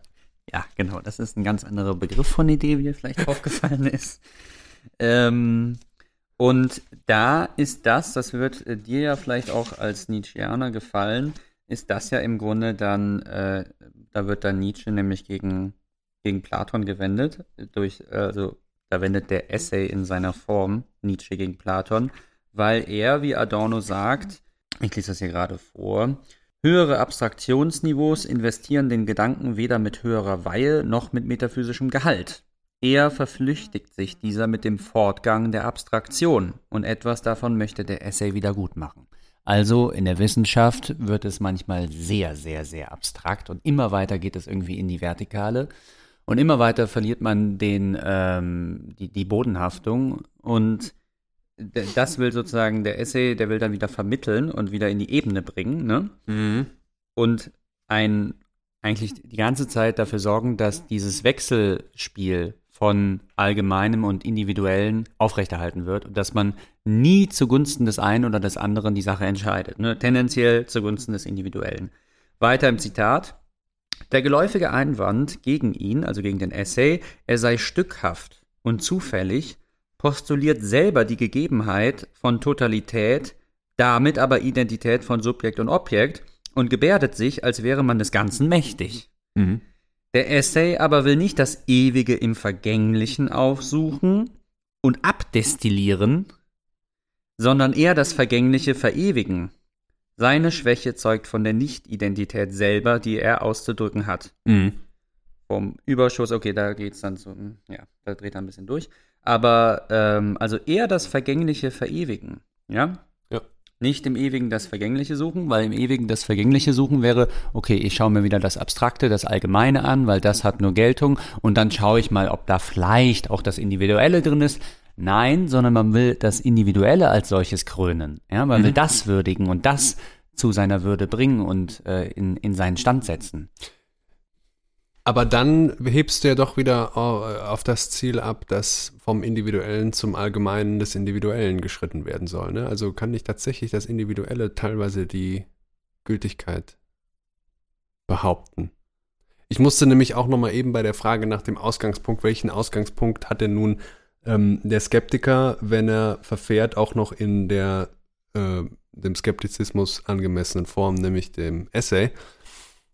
Er hat zum Beispiel sich selbst. Das ist das Angebot, was Montaigne auch macht. Ne? Mhm. Er geht von sich selbst aus. Montaigne Mhm. schreibt vor 1200 Seiten Essays, äh, äh, stellt er voran. Ja. Lieber Leser, äh, das darfst du alles nicht zu ernst nehmen. Ja. Der Gegenstand meines Buches bin ausschließlich ich. Ja, und ja, dabei ja. bleibt es auch. Das ist Privatvergnügen, was ich hier mache. Und wenn es die Sitten unseres Landes in unserer Zeit zulassen würden, dann würde ich mich am liebsten ganz nackt vor euch ausgezogen haben. Ich habe das teilweise aus Pietät nicht getan. Aber ich bin mein Ausgangspunkt, heißt das übersetzt. Ne? Okay. Er kokettiert da natürlich, aber Mhm, ich mhm. bin mein Ausgangspunkt. Und dagegen nun, sagt Adorno, kann man doch stark machen, dass es sich dabei nicht nur um Privatismus handelt, Ja. Sondern dass Ja. Also ich meine, das ist ja die, die das ist ja, sage ich mal, die Kernfigur des adonitischen Systems, ne, das nicht identische, wenn du das jetzt so unbedingt Ja. nochmal als solches benennen möchtest. Also äh, darauf leuchtet er im Grunde, das ist ja, sage ich mal, seine Haupteinsicht, dass es sowas gibt und dass das von der Philosophiegeschichte im Grunde unterschlagen wurde. Genau, und der Essay versucht es immer zu finden. Ne? Ja. Das ist das Blinde Der am Gegenstand, sein- was der sein- Essay ja. suchen will. Der räumt es Und- in sein Recht oder gibt ihm sein Recht, ja. Indem der Essay, äh, und das finden wir, wie gesagt, schon im Ausgang äh, bei Montaigne, dass man dann auch nicht zufällig immer wieder zum Beispiel auf so eine psychologische Kritik Mhm. stößt, ja, weil Mhm. ich muss ja gerade die blinden Flecke an den Gegenständen entdecken, die, die womöglich aus Gründen oder aus, äh, Ja. aus, aus neurotischen Gründen, aus Blockaden oder Ja, so ja, oder ja. aus Ängsten Ja. nicht gesehen äh, wurden, ja. Gerade an der ganz unmittelbaren geistigen Erfahrung, die ja enorm emotional ist, enorm widersprüchlich Mhm. ist, die ängstigen kann, sagt Adorno auch schon. Ja, also gerade das, was am Gegenstand lebt und lebendig bleibt und deswegen ängstigt, weil es Ja. sich in keine Form bringen lässt, Ja. die starr wäre, auf keinen Begriff bringen lässt und so weiter. Das versucht der Essay als den blinden Fleck aufzusuchen. Und ähm, er findet natürlich dann auch wieder eine wunderbare Wendung dafür und äh, sagt zu dieser geistigen Erfahrung, der der Essay gemäß werden will, wie tut er das? Der Essay wählt sie als Vorbild, ohne sie als reflektierte Form einfach nachzuahmen. Er vermittelt die geistige Erfahrung durch seine eigene begriffliche Organisation. Er verfährt, wenn man will, methodisch unmethodisch. Ja, ja, die Stelle ist so, ja, ja. Genau. Also er hat im Grunde eine Methode, die keine ist. Ne? Ja. Das, äh, ich glaube, das hatten wir aber auch schon so ein bisschen äh, erklärt. Aber das andere, was du gesagt hast, ähm, was hast du nochmal gesagt? Das Ach, das. eben, ja. Und gleichzeitig haben wir dadurch dann wieder das Risiko, weil wenn wir eigentlich auf der Suche nach Erkenntnis sind, aber eben schon irgendwie merken, dass der, das am Gegenstand, was wir jetzt aufs, aufsuchen und erkennen wollen, äh, irgendwie nebulös bleibt, ja, oder der blinde Fleck am Gegenstand ist, Ganz Dann- kurz, 21 Grad, was du vorgelesen hast, ist genau das, was Montaigne gesagt hat. Ne? Ja. Eigentlich denkt der Denkende gar nicht, sagt Adorno hier, sondern macht sich zum Schauplatz geistiger Erfahrung. ganz genau. Ja. Das ist ja genau das, das Ich wird Medium und durch mich spricht jetzt sozusagen Ja. die Welt, aber es bin nur ich. Ja. Also überhaupt ähm, finde ich, äh, ich finde diesen Text, also ich habe es ja schon mal gesagt, das ist einer der besten Texte von Adorno, die ich überhaupt gelesen habe. Es ist wie immer frech ähm, Ja, es und das freut aber dann auch wiederum beim Lesen, Es dass ist man erkennt, frech, wen ja. er so alles impliziert, aber nicht. Göttliche Frechheit. aber nicht erwähnt, da also- muss man natürlich auch immer aufpassen und in die äh, Falle sind wir, glaube ich, längst getappt, beide. ähm, bei Adorno ist es immer so, dass jeder sein Fett wegkriegt. Ne? Du hast es auch gemerkt, eigentlich regelmäßig kriegt Heidegger einen auf den Dads. Ne? Ja, Hier kriegt dann auch äh, ähm, ja Stefan auch. Zweig einen drüber. Zu Da Recht. Ist ja vielleicht Zu auch Recht. zu Recht wahrscheinlich auch. Nur Die sind worauf wirklich man achten muss, worauf man achten muss, ja, in diesem Austeilen, äh, von dem ja nur dann eben äh, der Leser, also man selbst verschont bleibt, ähm, wird man vielleicht so ein bisschen auch ähm, eingenebelt und darf sich dann irgendwie, solange man den Text halbwegs verstanden hat, irgendwie mit Adorno irgendwie so solidarisieren in dessen Intelligenz und irgendwie dann mit ihm so über dem Universum schweben und dann so schauen, wie dämlich doch die Menschheit ist in all ihren Selbst die großen anderen Denker. ja, selbst die, die ganze Philosophiegeschichte Die, die sich im Grunde eigentlich nie darüber aufgeklärt hat, wie naiv sie doch an dieser oder jener Stelle immer wieder gedacht hat. Das stimmt und da hat Adorno auch noch etwas von dem Ressentiment, was auch Nietzsche nicht hat ablegen können, was ja aber, sag ich mal, ähm, in der Sache gut begründet ist. Also äh, wir brauchen ja noch mehr historisches Ja. Scharfmachen, wir brauchen ja noch mehr Erbostheit dann Ja. doch äh, gegen die Form äh, des Philosophierens, ja. die nur das Sichtbare will, ja, die das Klare will. Was auf jeden Immer Fall noch. richtig ist, also es gibt eine Linie auch zwischen äh, Nietzsche und Adorno und das würde ich sagen, könnte man vielleicht auf den Titel bringen, Philosophie als Polemik. Ne? Also Ja, dass eine Fall. große Schubkraft der Philosophie in der Tat Polemik ist. Ja? Ganz sicher, ja, ganz sicher. Äh, und da hast du völlig recht. Äh, und trotzdem würde ich sagen, Ist, ist es noch, es, ich, eigentlich würde ich sagen, es ist vielleicht noch ein bisschen perfider sogar, was Adorno macht. ja, Nämlich, ja, ja. er sagt ja, er hat ja Giftiger. sehr wohl seine Gewehrsmänner und Giftiger. dann wird zwar Nietzsche zitiert, aber eben zum Beispiel Husserl ist deutlich schwieriger einzuordnen in Ja. dieses ideengeschichtliche Schema. Da kann man dann nicht einfach nur sagen, ja, Ja. der ist Cartesianer fertig und so, ja. Ähm, Blumenberg tut das zwar, der sagt, er war Cartesianer, aber natürlich sieht er gerade darin dann auch noch eine Bedeutung. Mhm. Eine ganz große, aber den erwähnt Adorno ja dann eben nicht explizit. Äh, was wollte ich denn jetzt? noch? Du wolltest jetzt, glaube ich, noch äh, was sagen, was dem Essay dann droht, oder? Also ähm, in was er abrutschen kann durch seine unmethodische Methode. Genau, die mir erst möglich macht, den flüchtigen Nichtgegenstand, den Ja. äh, es greifen will, aufzusuchen. Mhm. Was entsteht für ein Risiko? Ähm, das ist ein kleines Gleichnis, was ich mit vorlese. Wie der Essay die Begriffe sich zueignet, wäre am ehesten vergleichbar dem Verhalten von einem, der in fremdem Land gezwungen ist, Ah ja. dessen Sprache zu sprechen, anstatt schulgerecht aus Elementen sie zusammenzustümpern. Ähm, er wird ohne Diktionär lesen. Das heißt, Adorno will jetzt darauf hinaus, wenn er jetzt jeden Begriff, äh, den er im Alltag zur Verständigung braucht, erstmal im Wörterbuch nachliest, dann wird er damit überhaupt nicht weit kommen. Ja. Viel besser ist es, er schnappt es einfach 30 Mal auf das Wort und wird dann intuitiv oder aus dem Kontext heraus, ja. Ähm, das heißt nicht begr durch begriffliche Definition und Bedeutungslernen, sondern durch äh, kontextuelles, intersubjektives Lernen, könnte man sagen. Das Wort viel besser in seiner Bedeutung erfassen und vor allem auch in seinen Anwendungsmöglichkeiten erfassen. Ja? Mhm. So, wie freilich solches Lernen dem Irrtum exponiert bleibt, so auch der Essay als Form. Für seine Affinität zur offenen geistigen Erfahrung hat er mit dem Mangel an jener Sicherheit zu zahlen, welchen die Norm des etablierten Denkens wie den Tod fürchtet. Ja? Das heißt, das ist so. Man bleibt permanent äh, anfällig für Irrtümer. Dann schreibt er auch nicht, also nächster Satz noch mit, nicht sowohl vernachlässigt der Essay die zweifelsfreie Gewissheit, als dass er ideal kün dass er ihr Ideal kündigt. So, und äh, da sehe ich uns ja auch, Jakob. Wir sind ja durchaus auch schon so einige Male einfach auf Irrwegen äh, gewesen. für Irrtümer? Äh, also, ich würde jetzt nicht sagen, dass wir immer richtig lagen mit dem, was wir hier so gesagt haben. Also, ich kann mich auch an einige Bildungsschnitze erinnern, beinahe gut, zumindest. ja, ja. Aber auch wirklich, dass man manchmal einfach auch im Dunkeln tappt. Ne? Also, ähm, das ist uns Ja, dass es auch auf nichts hinausläuft. Genau. Was ja im Übrigen denkerisch die frustrierendste Erfahrung ist. Ne? Ja. Man gibt sich ja dann doch Mühe und dann merkt man, jetzt schwimmt man nur noch Ja. und äh, es, es kommt da gar nichts mehr, obwohl man rhetorisch eigentlich ganz eloquent angefangen hatte. Und das ist, das ist blöd, ja. Ja, und deswegen das- sagt er eben seine Begriffe, schreibt er noch weiter, seine Begriffe empfangen ihr Licht von einem ihm selbst verborgenen Terminus ad quem, nicht von einem offenbaren Terminus a quo. Und darin drückt seine Methode selber die utopische Intention aus. Also das heißt, da gibt es irgendwas am Horizont, an dem ich mich orientiere, von dem ich aber selbst gar nichts weiß Ja. und das ich auch noch gar nicht als solches benennen kann. Ja. Und ich weiß zugleich nicht, woher ich komme. Ja. Also damit ist natürlich auch schon wieder sowas von der modernen Lebensform einfach angerissen. Ne? Ja. Äh, und das ist eben dann die Einsicht auch, auch wieder von der intellektuellen Seite oder von Seiten der Intellektuellen, dass die Wissenschaft sich in vielerlei Hinsicht blind stellt. Ne? Oder dass sich die Wissenschaft sozusagen Ja. mit den Erkenntnissen, die sie meint zu haben, die sie glaubt zu besitzen, blind stellt gegen die Abgründigkeit des Denkens selber. Ne? Husserl versucht das von Anfang an ja in der Phänomenologie einzubauen, ähm, Mhm. das Prinzip des systematischen und methodischen Vorgehens, wobei aber als Korrektur eben, um genau das zu vermeiden, dass man irgendwann für die eigentlichen Probleme blind wird, weil man sich starr äh, an die Methoden hält, die für irgendwelche Gegenstände mal angemessen waren und dass man die versucht jetzt auch auf Gegenstände weiterhin anzuwenden.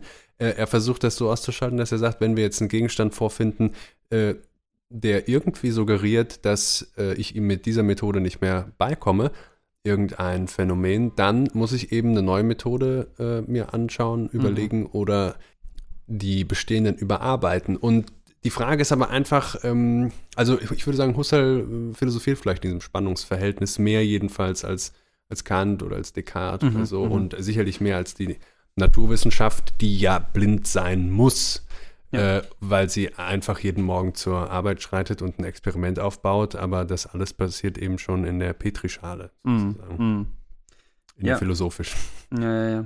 Und also was ja dahinter steht, das ist ja jetzt auch irgendwie nichts Neues oder so. Man kann Adorno einfach sagen, oder der Essay dann, und Adorno ist dann anscheinend Essayist, ne? Also wir haben ja zum Beispiel jetzt auch eine andere Stufe außen, also es gibt ja tausend, wir könnten tausend Namen jetzt auch wieder nennen. Man Lass denke an Robert. Musil, an die ganzen Musil-Fans, bei denen wir uns jetzt entschuldigen müssen, dass wir jetzt nicht den Mann oder Eigenschaften gewählt haben, in dem es ja das berühmte Kapitel auch über den Essayismus gibt und dass natürlich moderne Kultur essayistisch ist, ja, und so weiter. Das äh, nehmen wir auch alles zur Kenntnis. Ähm, Proust lobt Adorno hier nochmal über die, über die Maßen. Ja, genau, Proust, ähm, das wäre auch so einer. Ähm, oder eben Benjamin. Ähm, aber wa- was ich sagen wollte, also es herrscht ja ein nominalistisches Grund, eine nominalistische Grundhaltung dem im Essay vor. Und äh, Nominalismus und Rationalismus waren ja die beiden großen ähm, Positionen, die sich gegenüberstanden im Universalienstreit im Mittelalter. Realismus, Nominalismus und Realismus. Re äh, Realismus, ja, Entschuldigung, danke sehr. Und der Nominalismus, äh, also äh, ähm, Nom, also von, von Namen, ne, Nomen nominis, lateinisch, Namen heißt, dass den Begriffen, äh, dass wir äh, den Dingen lediglich Namen geben, diese Namen aber mit den Dingen äh, als solchen unbedingt nicht, nicht unbedingt etwas zu tun haben Die müssen. Namen sind reiner Bezeichner. Ja. Genau, also Wohingegen das der, Bezeichnete und das Bezeichnende sind heterogen. wohingegen der Realismus beansprucht, dass wir es bei beiden mit eigenständigen Dingen sozusagen an, äh, zu tun haben. Ja? Also äh, der Realismus ist ja ähm, optimistischer, erkenntnistheoretisch gesehen, weil er meint, dass sozusagen die Welt des Gedankens und äh, die Außenwelt äh, deckungsgleich sind, mehr oder weniger. Ne? Also das, was wir den äh, Begriff, äh, was wir mit den Begriffen, den Dingen aufmünzen, das hat auch sein Recht oder seine Wurzel in den Dingen selbst. Das ist ja viel idealistischer. So habe ich das verstanden. Ansonsten. Mm. Vielleicht dröseln wir es nicht ganz auf. Also Realismus heißt, das, was im Nominalismus die Bezeichnung wäre, ist selber etwas, was eigenständig existiert. Ne? Ja, genau, aber das ist ja eben viel idealistischer, weil man dann ja sagt, dass die Gedanken, die ich habe, auch ihr objektives äh, Pendant in der Wirklichkeit haben. genau richtig. Und selber eine, eine äh, erforschbare objektive ähm, Genau.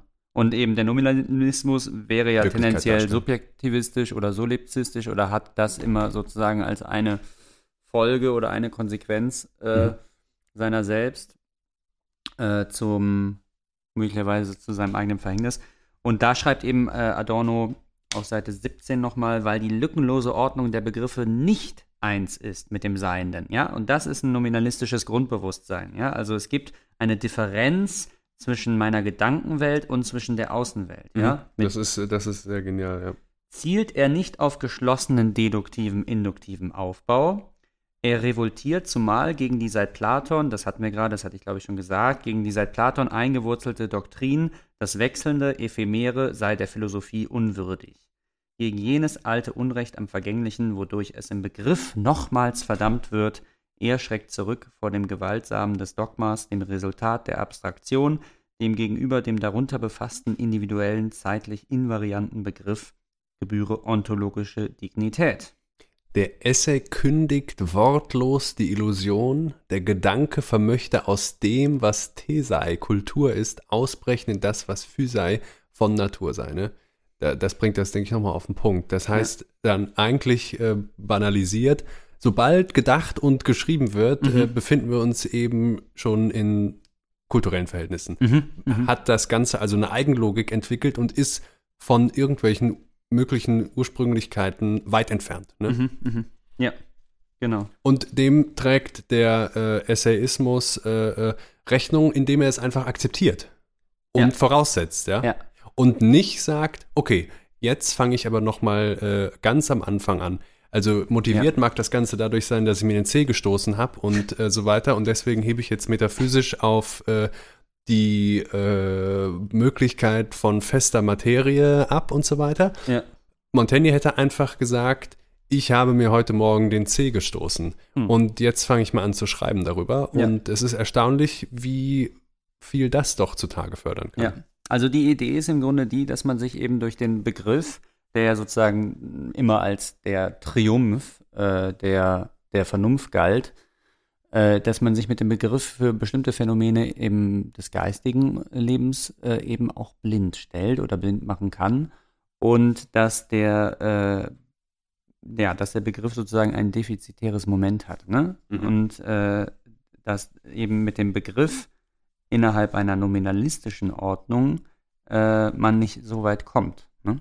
Mhm. Und deswegen eben das Nicht-Begriffliche zum, äh, zum Objekt oder zum Gegenstand gemacht werden kann, soweit das überhaupt möglich ist. Ne? Ja. Deswegen die Nähe des Essays übrigens auch zur Dichterei. Ne? Es ist gut, dass du das Thema wechselst Ja. oder weiterschreitest, weil ich auch sagen würde, wir lassen jetzt mal diese beiden philosophie-historisch gewaltigen Probleme und Gegensatzworte von Nominalismus und Realismus und Natur und ja. Kultur einfach mal so stehen. Ne? Wir haben Ja. jetzt ein bisschen was dazu gesagt und äh, Ich möchte Wollen wir mal ganz kurz- etwas für uns, weil wir haben jetzt nur die ganze Zeit vom Essay geredet und gar nicht die äh, Parallelen geschlagen, die, Brücken geschlagen. genau, ich wollte gerade auch darauf Ähm, nochmal abstellen. noch Können wir das alles eine- auf den Podcast anwenden? Ja, also vielleicht, äh, ich bringe uns hier ein Zitat und das bringt uns direkt auf die Spur.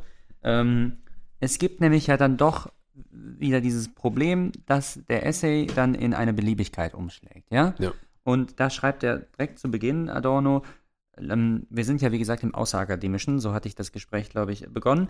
Und da schreibt er, losgerissen von der Disziplin akademischer Unfreiheit, wird geistige Freiheit selber unfrei, Willfahrt dem gesellschaftlich präformierten Bedürfnis der Kundenschaft, das Unverantwortliche an sich Moment jeglicher Wahrheit. Ja, also jegliche Wahrheit ist unverantwortlich, Mhm. weil was hat die Wahrheit mit dir oder mir zu tun? Sie ist ja Mhm. wahr ohne uns auch, Mhm, ne? Die sich nicht sagen. in der Verantwortung gegenüber dem Bestehenden verbraucht, verantwortet sich dann vor den Bedürfnissen des etablierten Bewusstseins. Die schlechten Essays sind nicht weniger konformistisch als die schlechten Dissertationen, Und das sind dann eben die Feuilleton-Artikel. Ne? zum Beispiel. Genau. Also, Oder äh, auch Stefan Zweigs frühe ja, Essays. der hat äh, oder auf die. Schnauze bekommen, auf jeden Fall, ja. äh, wir laufen also auch immer Gefahr jetzt mit unserem Podcast, dass wir natürlich auch irgendwie warenförmig werden. Ne? Ja, Also, dass wir uns dann mit unserer großen Freiheit, die wir uns auf unsere Flagge schreiben, unserer großen äh, Freigeistigkeit, dass die irgendwie umschlägt in eine Art von Unfreiheit ähm, oder in eine Art von Willkür. Ja? ja Ähm, ich, das hat mich auch getroffen. Ähm, Also uns. Ja. Aber wenn du es jetzt gerade noch mal so zusammenfasst, frage ich mich, warum eigentlich? Ich meine, wir sind ja, äh, an anderer Stelle bringt er ja auch hier noch mal das schöne Argument, ähm, dass die Funktion des Funktionslosen schlechthin ähm, auch Kunst. da, wo sie selber schon Ding wird, Mhm. äh, es immer ist, diesen Anspruch zu behaupten, auch wenn sie sozusagen auf verlorenem Posten steht. Ne? Mhm. der Freiheit, des freien Denkens, Mhm. ähm, der Ungebundenheit und so weiter. Und das kann sie scheinbar aufgrund ihrer Form auch da und obwohl sie unweigerlich natürlich in der falschen Welt, in der wir leben, äh, eingebunden ist, äh, in anderen äh, Dimensionen als Ware, als wie auch immer. Ne? Mhm. Mhm. Ähm, genau das muss doch eigentlich für den Podcast, für den Essay möglich sein. Ohne zu sagen, dass wir jetzt hier Kunst betreiben. Ne?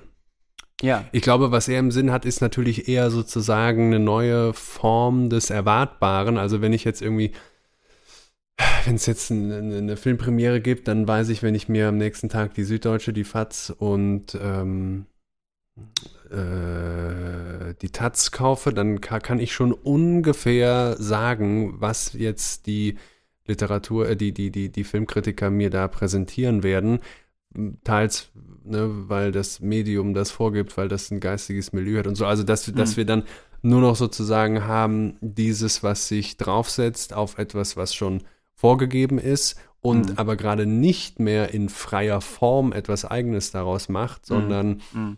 Ähm, uns äh, was Erwartbares serviert. Aber jetzt läuft es gerade auch auf nichts hinaus, was ich sage. Ne? Aber hast du Ja, trotzdem eine Idee? ja, bist ein richtiger Essayist, ja. Ähm, also, was ich ja tendenziell, was man vielleicht heute einfach sagen kann, ist jetzt, dass der Essay äh, auch im akademischen Betrieb, also ich sag mal, die, ähm, das, das Teuflische am, am Kapitalismus ist ja, dass er ja äh, alles gelten lässt und dass er ja auch äh, allem zu seinem Recht verhilft, sofern es dann die Form, seine Währungsform annimmt, nämlich die Form der Ware. Und so ähm, kommt dann auch dem, dem, dem Essay irgendwie sein Daseinsrecht, wird ihm auch zugesprochen und das ist mittlerweile, denke ich, auch längst irgendwie ist der Essay als eine, als eine, eine Form akzeptiert und etabliert irgendwie im Diskurs und äh, das äh, wird jetzt irgendwie auch nicht mehr so, ähm, weiß nicht, angekreidet oder so, wenn man, wenn man sowas macht heutzutage. Also ich meine, heute ist es ja einfach alles pluralisiert und Mhm. äh, ich wüsste nicht, warum man sich jetzt nochmal wie Adorno da mit so einem dra dramatischen Ton irgendwie selbst behaupten müsste. äh, Ja. Als Essayist. Das, das weiß ich gar nicht, ob das jetzt noch so Aber notwendig das, wäre. äh, ich, ich lese einfach mal weiter und vielleicht haben wir dann noch eine neue Anregung. Ne? ja. Ähm, übrigens bei Montaigne, der scheint oft so zu verfahren. Äh, die Essays bestehen oft, äh, meistens zu Beginn, aber auch immer wieder zwischendurch, aus Zitaten von historischen Größen äh, aus der Mhm. Geisteswelt. Mhm. Und äh, manchmal endet auch einfach ein Absatz, dann kommt ein neues Zitat und dann kann er nochmal was schreiben und kommt irgendwann nochmal auf das Thema, Ja, um ja, das es eigentlich gehen soll, Ja. zu. Ne? Also es ist, ist es beliebig, man weiß es nicht, aber ähm, es spielt so ein bisschen damit, dass man äh, jedem Gegenstand aufgrund seiner Vielseitigkeit doch immer was abgewinnen kann. Ja. Ja, und ja auch die Idee, dass der Gegenstand, zumal vor allen Dingen, sagt der Adorno, dann in geistiger Hinsicht ohnehin unerschöpflich ist. Genau, das ist der Punkt, danke, dann genau darauf wollte ich hinaus. Also, da das so ist, kann der Essay durchaus legitimerweise sagen, ähm, ich betrachte jeden Gegenstand jetzt in diesem Essay mit diesem Interesse. Ne? Ja. Das heißt, ich weiß äh, schon, wonach ich suche. Ja. Und ähm, dann findet man manchmal nichts, aber oft findet man auch was. Wohingegen äh, die Alternative nur wäre, dieses Vorgehen zu verschleiern. Das heißt, das, was Nietzsche als äh, den absoluten Wert der Wahrheit äh, kritisiert und hinterfragt hat, ja, also das gibt es im Essayismus eigentlich nicht. Es Ja. gibt nicht die reine Ja. Erkenntnis und Ja. die einzige und sie ist auch nicht um ihrer selbst willen etwas wert, sondern die, die davon das- sprechen, die verdecken nur, äh, was sie eigentlich suchen. Und das, das enttarnt Adorno ja dann als so eine identitätsphilosophische äh, Prämisse im Grunde, dass die Methode natürlich immer schon äh, eine Verstellung des Objekts ist. Ne? Also das hast du jetzt gerade Intention genannt Mhm. oder äh, Erkenntnisinteresse könnte man es auch nennen. Ne? Genau, dass das die Methode sozusagen eine äh, positive Rückkopplung auf sich selbst hat. Also das, was ich hineingebe ins System, das kommt auch wieder heraus. Ne? Also wie du in den Wald hinein rufst, so schaltest zurück, so, ne? Mhm. Also diese ganze Logik, äh, die, äh, die macht sich, oder der macht sich eben, ähm, derer macht sich die, die Wissenschaft immer schuldig, ne? Und das, das ist eben dann der Triumph des Essays, ne? Das, Genau. da, da meint er drüber hin, hinaus zu sein. Ja, der Triumph des Essays, äh, ein Zitat noch, ist, dass er das offen anerkennt. Ja. Und zwar folgendes: Unbewusst und theoriefern meldet im Essay als Form das Bedürfnis sich an, ja, also ein Bedürfnis eben, Ja. Die theoretisch überholten Ansprüche der Vollständigkeit und Kontinuität auch in der konkreten Verfahrensweise des Geistes zu annullieren. Hm. Das heißt ja sicher, der Essay hat auch ein Bedürfnis und zwar sich zu stellen äh, gegen das Bedürfnis, was die anderen nicht als Bedürfnis kennzeichnen wollen. Und das, die haben nämlich das Bedürfnis von Vollständigkeit und Kontinuität und so weiter. Ja, genau. Und dann äh, ganz kurz darunter kommt er eben auch dann auf die Verwandtschaft mit dem romantischen Fragment zu sprechen. Äh, du weißt ja, ich habe mich ja sehr viel mit den Romantikern beschäftigt, vor allem Ja. mit Schlegel, den Ja. hatte ich ja auch schon mal mehrmals hier ins Spiel gebracht. Und, Und das wäre mit dir natürlich selbst. auch, ja, und mit mir selber, äh, das wäre natürlich auch so ein Ahnherr eigentlich des essayistischen Sch- Schreibens mit so, mit seinem aphoristischen Stil. Ja. Und das Fragment ist eben eigentlich auch schon so ein Prototyp. Ne? Er schreibt die romantische Konzeption des Fragments als eines nicht vollständigen, sondern durch Selbstreflexion ins Unendliche weiterschreitenden Gebildes verficht dies anti-idealistische Motiv inmitten des Idealismus. Oder auf der anderen Seite, um das vielleicht klarer zu stellen, der Essay muss an einem ausgewählten oder getroffenen partiellen Zug die Totalität aufleuchten lassen, ohne dass diese als gegenwärtig behauptet würde. Er korrigiert das Zufällige und Vereinzelte seiner Ansichten, indem sie ba, ba, ba, ne? Also es geht immer weiter, wie ihr merkt. Äh, auf jeden Fall im Abgeschnittensein, im Abgebrochensein, im Fragmentarischen habe ich einen Bezugspunkt auf das Ganze, ja? Also die Sehnsucht leuchtet im Fragment auf, die Sehnsucht nach dem Ganzen und nach, nach der Vollendung, ja? Mhm. Und äh, das heißt, das ist eine, eine, eine Figur, die in der Reflexion das, was sie nicht hat oder worauf sie ausgerichtet ist, einholt. Ne? Das heißt, der, der Essay als Form, der Podcast als Form, Ja. ähm, da werden wir gleich ja nochmal dann ein bisschen expliziter zusprechen, eröffnet vielleicht eigentlich erst den Weg hin zu Betrachtungsweisen, die, ähm, naja, die, äh, die psychologische letztlich, psychologische und historische äh, Kritik ähm, Ja. von Wahrheit, von Erkenntnis, ja, Ja. Äh, kritisiert haben, äh, äh, äh, vollbracht haben als Ja. Erkenntnisinteresse. Ja, also was da ja, ja. Und auf dem Weg zu äh, Betrachtungsweisen, die zum Beispiel anthropologisch sind. Also denken wir dann nochmal an, an Blumenberg. Ne? ja. Naja gut, wenn Ja. das so ist, ist das jetzt wirklich eine Sackgasse? Ist dann jetzt Philosophie vorbei? War es Mhm. jetzt dann mit Hegel zu Ende oder was? Mhm, Oder, mhm. oder wo auch immer? Äh, oder ist es deswegen zu Ende, weil sich dieser Anspruch, den Descartes formuliert hat, nicht erfüllen lässt? Und dann muss man ja ganz klar sagen, nein, wir können weiterdenken und ähm, dazu können wir das Experiment zur Hilfe nehmen und äh, auch, Ja. äh, auch das Ideal von Erkenntnis stirbt nicht, äh, stirbt nicht vollends, sondern wir denken ja weiter, weil wir irgendwo hin wollen. Aber die, ja, es, es scheint so eine tektonische Verschiebung zu sein, die, da, die der Essay mitträgt, die diese Ja. Form mitträgt, die mit was anfing als Freigeisterei oder so, Ja. ähm, sich zu bezeichnen. Dahin zum Beispiel, dass es einfach dann ein anthropologisches Faktum ist, dass wir äh, dass wir immer nur vorläufige Punkte setzen können. Ja, also dass, äh, dass Ja. es nicht zufällig ist, dass unser denkerisches Potenzial in gewisser Weise unserem äh, biologischen äh, Potenzial, was eben nur mal wesentlich durch Beschränktheit und Begrenztheit gekennzeichnet ist, auch entspricht. Ja? Ja, absolut, ja, genau. Und, Und äh, dann da, werden zum Beispiel, sorry, Funktionalismus und sowas, ja, also Ja. Funktionsbegriff wird dann viel wichtiger als der Begriff von Klarheit und äh, genau. Also wir schaffen es eigentlich nicht, uns über die letzten Dinge eine Klarheit zu verschaffen, die uns irgendwie äh, lebenslang tragen könnte Hm. und mit denen wir uns äh, problemfrei mit jedermann auch ähm, einigen könnten, über die wir uns mit, jedem, äh, mit jedermann einigen könnten. Und äh, deswegen mh, grundiert eben, wie gesagt, äh, den Essayismus so eine skeptische Haltung, dass das wohl alles eher erstmal Provisorien sind Hm. und dass das wohl auch eher so eine Sache ad interim wird mit der Erkenntnis. Hm. Also, dass man mal äh, eine hat und dann auch wieder sie verwirft und dann wieder zu einer anderen kommt.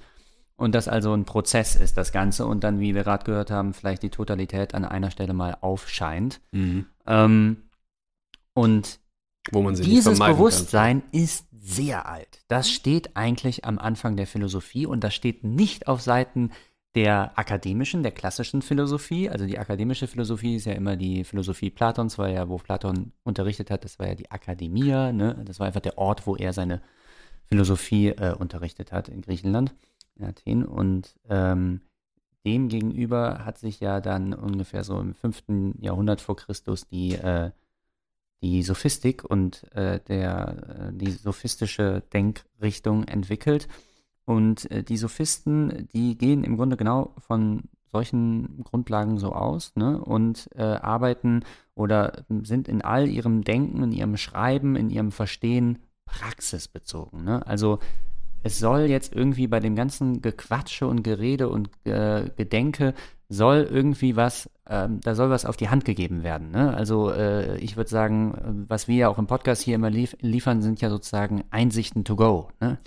Ja. Und äh, das haben die äh, Sophisten damals eben auch schon gemacht.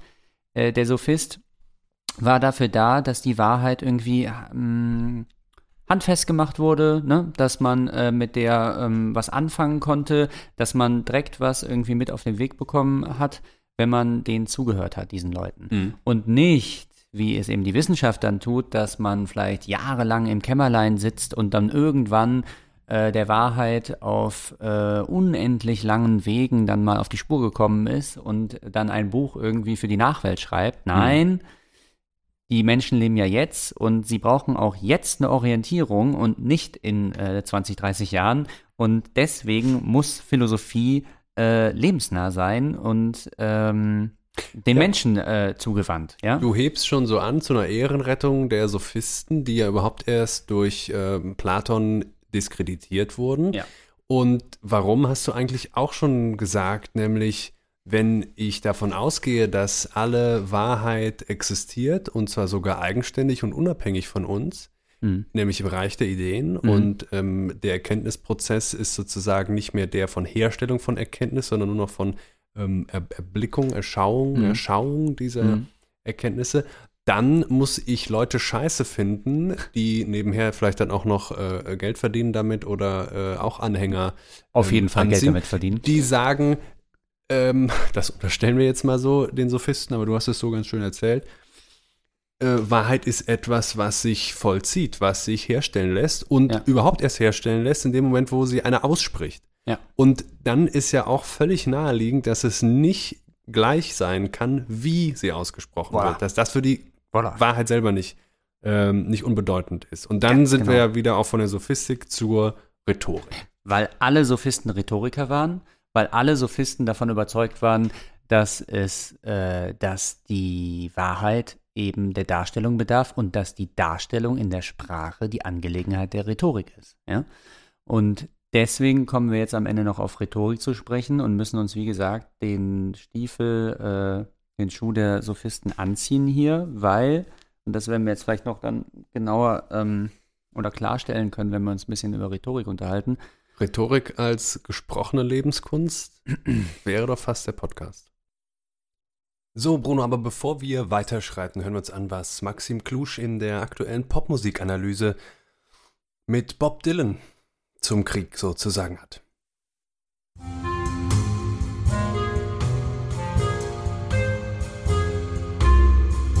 Die Popmusikanalyse.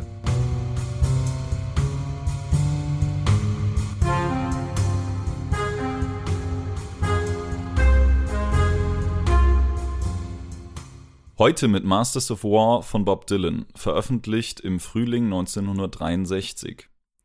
In diesen Tagen fragt man sich, was kann die Kunst angesichts dieser überbordenden, brutalen Realität tun? Ist sie überhaupt fähig, durch ihren Ausdruck, den ja so viele nur als schönen Schein nebenbei abtun, einen angemessenen, einen sprechenden Beitrag über die sich überschlagenen Ereignisse zu leisten, oder muss sie vielmehr verstummen?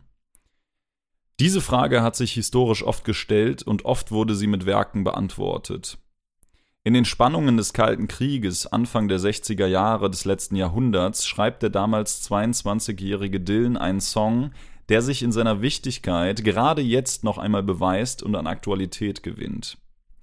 In Masters of War zieht Dylan die Kriegstreiber aus ihren Verstecken, wenn es in der ersten Strophe heißt, Come, you masters of war, you that build all the guns, you that build the death planes, you that build the big bombs, you that hide behind walls, you that hide behind desks.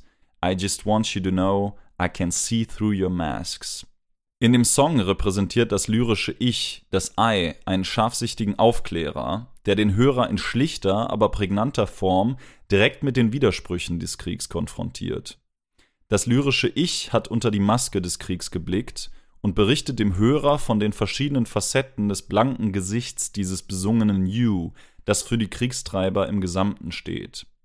Dahinter ist auch immer die Frage, wie ist das Verhältnis zwischen den Masters of War und den einfachen, hier jungen Leuten beschaffen? Denn es sind die jungen Leute, denen hier Waffen in die Hand gedrückt werden, denen gesagt wird, ein Weltkrieg sei zu gewinnen, denen, wie Dylan sagt, von den Kriegstreibern der Abzug gespannt wird, damit sie ihn abfeuern. Die Kriegstreiber hingegen lehnen sich in ihren Willen zurück und verbreiten weiter Angst. Der Song richtet sich nicht spezifisch gegen einen bestimmten Krieg aus der Geschichte, sondern gegen Krieg im Allgemeinen. Darin liegt seine Stärke, sonst würde der ein oder andere sagen, der Song und seine Bedeutung gehöre ja der Vergangenheit an und man könne ihn ja ruhig da belassen. Masters of War aber bietet eine ideale Form des Antikriegssongs, da er zentrale und universelle Momente des Krieges, die Feigheit der Politiker und Bürokraten, das Leiden der Soldaten, die Propaganda, die Machenschaften der Rüstungsindustrie, den immensen Geldfluss und letztlich die Wut des seltenen Einzelnen gegen den gesamten Kriegskomplex beschreibt. Diese Wut des Einzelnen gegen den Komplex Krieg ist der Ausdruck des Songs. Dylan trägt sie in typischer Manier seines Frühwerks fast sprechend vor, wird aber in den entscheidenden Momenten laut. Gerade diese Mischung aus einerseits einer nüchternen, alltäglichen, sich dann aber aufbäumenden Stimme gibt dem Song einen unverkennbaren Duktus. Etwas, das Ed Sheeran in seiner Version des Songs mit seiner typisch sentimentalen Stimmführung verfehlt. Dylan klingt als Sänger lebenserfahren und rau, man könnte sagen, wie ein ganz normaler amerikanischer Typ, was eine starke Identifikation ermöglicht.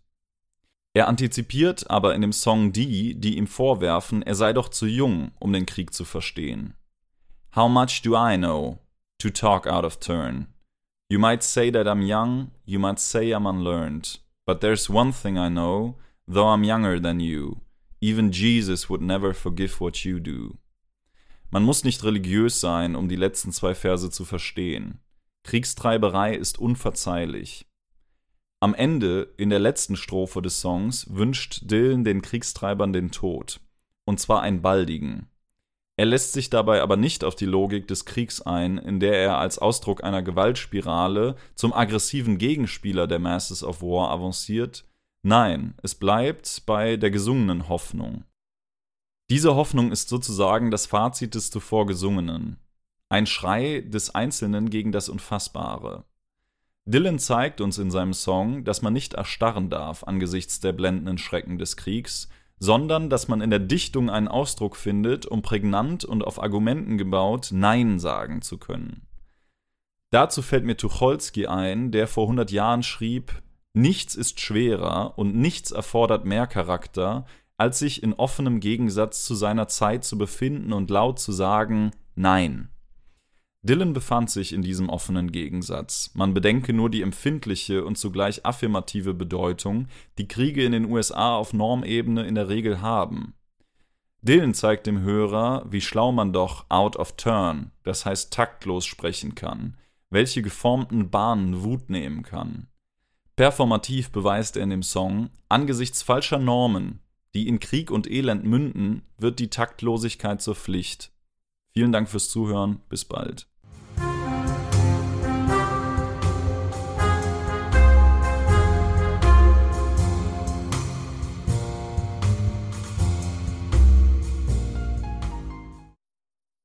Ja, was uns hier in der Popmusikanalyse nochmal gesagt wurde, passt auch wirklich gut zu unserer letzten Folge und dem, was Adorno, äh, was du uns dann auch aus Adorno vorgelesen hattest, Bruno in Folge Römisch 9. Äh, unter allen Umständen das Denken nicht verbieten lassen. Schon gar nicht mit dem Argument, man wäre zu jung oder so, um für den Frieden zu sein. Genau.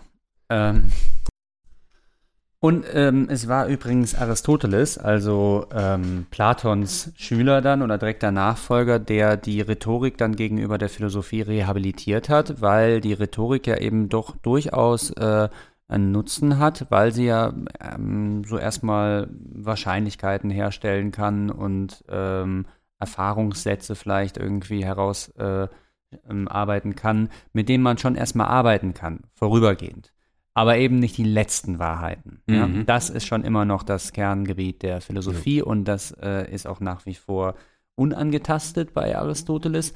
Aber so stehen die nicht mehr in einem strengen Gegensatz und so geraten sie vielleicht sogar mehr und mehr in eine Art von Versöhnung oder in ein Dienstverhältnis. Man kann Genau, sich das Arbeitsgemeinschaft. eine Arbeitsgemeinschaft, ja.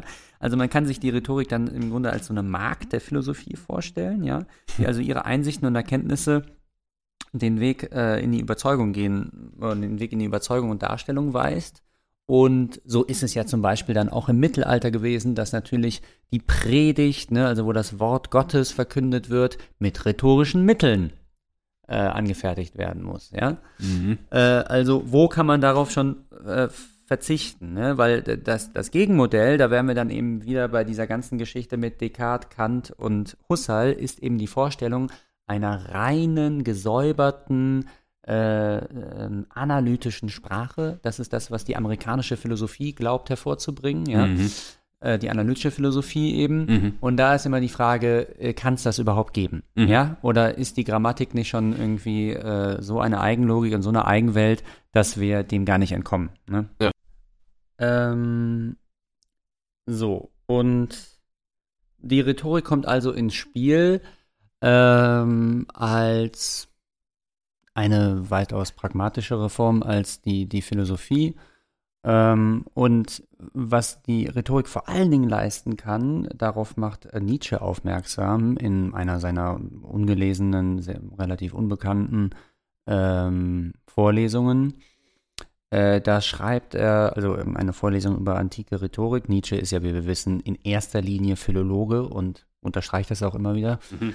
Ähm, da schreibt er, das Mythische und das Rhetorische wird angewandt, also eben in der griechischen, in der an griechischen Antike, wenn die Kürze der Zeit keine wissenschaftliche Belehrung zulässt. Das äh, setzt uns jetzt nochmal auf eine Spur, der wir jetzt abschließend nachgehen wollen und wo wir dann auch nochmal äh, zum Podcast kommen. Ja. Äh, denn wenn wir sozusagen von dieser Zeitknappheit ausgehen und durch diese Zeitknappheit äh, angewiesen sind auf rhetorische Hilfsmittel, äh, kommen wir genau ähm, eben dahin, wo wir hin wollen. Äh, nämlich eben in, in so eine äh, erstmal skeptische Haltung, ja. Weil wir äh, heute und jetzt und ähm, auf nächste Zeit nicht die Wahrheit in Händen halten werden Mhm. und auch davon erstmal nicht auszugehen ist, müssen wir uns äh, für das Vorübergehende und für das Hier und Jetzt rüsten. Mhm. Und des, äh, deswegen nehmen wir eben die Rhetorik zur Hilfe. Und wir müssen sie auch rüsten mit Dingen, die uns tatsächlich konkret helfen. Ne? Genau. Also die uns zum Beispiel äh, ernähren. Genau, genau. Oder uns schützen und so weiter. Ja, aber das sind ja eben, das sind ja äh, Grundbedürfnisse. Ne? Also jetzt, wenn es wirklich schon um Sachen wie Wahrheit geht, das sind ja dann Dinge, die äh, erst anfangen, wenn erstmal alle anderen. Genau, aber die Frage ist, ob das im Ursprung so was Grundverschiedenes war, ne? Mhm. Sondern ähm, das ist eine der Lektionen, die du mitmeinst. Ja, Die Genau. Erkenntnis äh, ist noch nicht gleich eine, die uns weiterbringt. Und Ja. zwar im konkreten Vollzug. Ne? So, und Kann eine sehr unnützliche sein. Ja. Und, und, und die Rhetorik bietet jetzt eben diesen Fundus an Umwegen, an Kunstgriffen oder Abfederungstechniken, sich in einem Feld der Wahrscheinlichkeiten zu bewegen oder überhaupt eben mit Wahrscheinlichkeiten zu denken und zu agieren.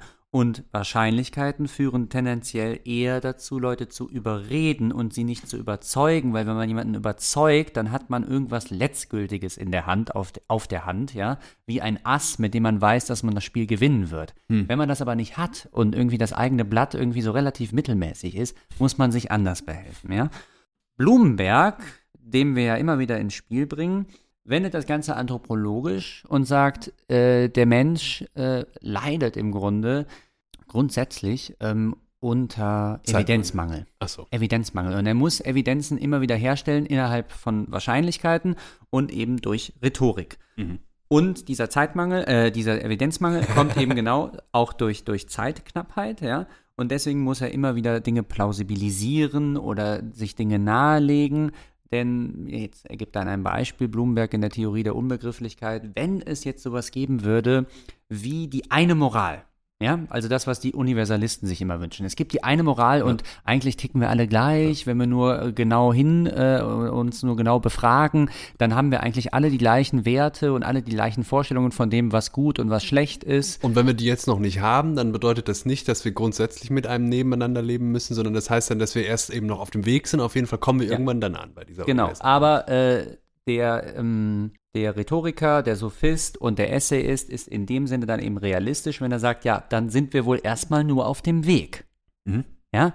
Und dann haben wir die eine Moral wohl noch nicht gefunden. Im und solange Fall wir die noch nicht Weg, gefunden, ja. solange wir die noch nicht gefunden haben, sind wir auf Rhetorik angewiesen. Mhm. Ja?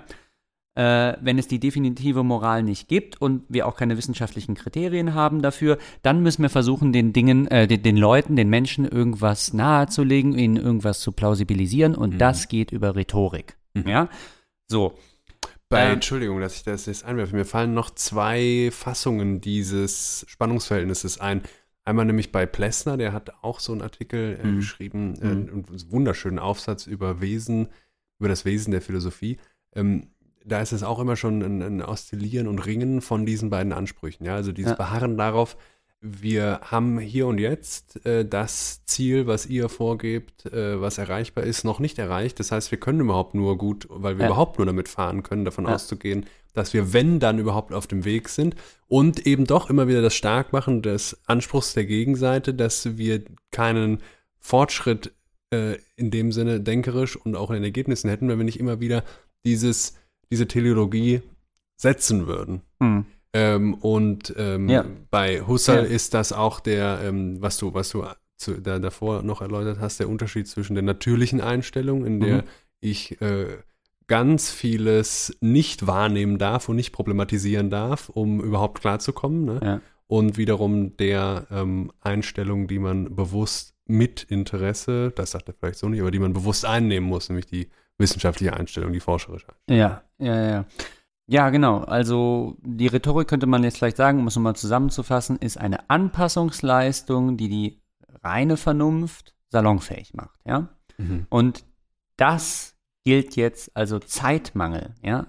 Wir leiden heute alle unter chronischem Zeitmangel und der Podcast ist im Grunde, die Wurzel des Podcasts ist vielleicht Zeitmangel, ja? ja. Also es ist auf jeden Fall eins der, dieser Formate der modernen Massenmedien, das irgendwie eine Halbwertszeit von wenigen Tagen hat, bevor es irgendwie von seinem Analogon gefressen und überschrieben wird, ja?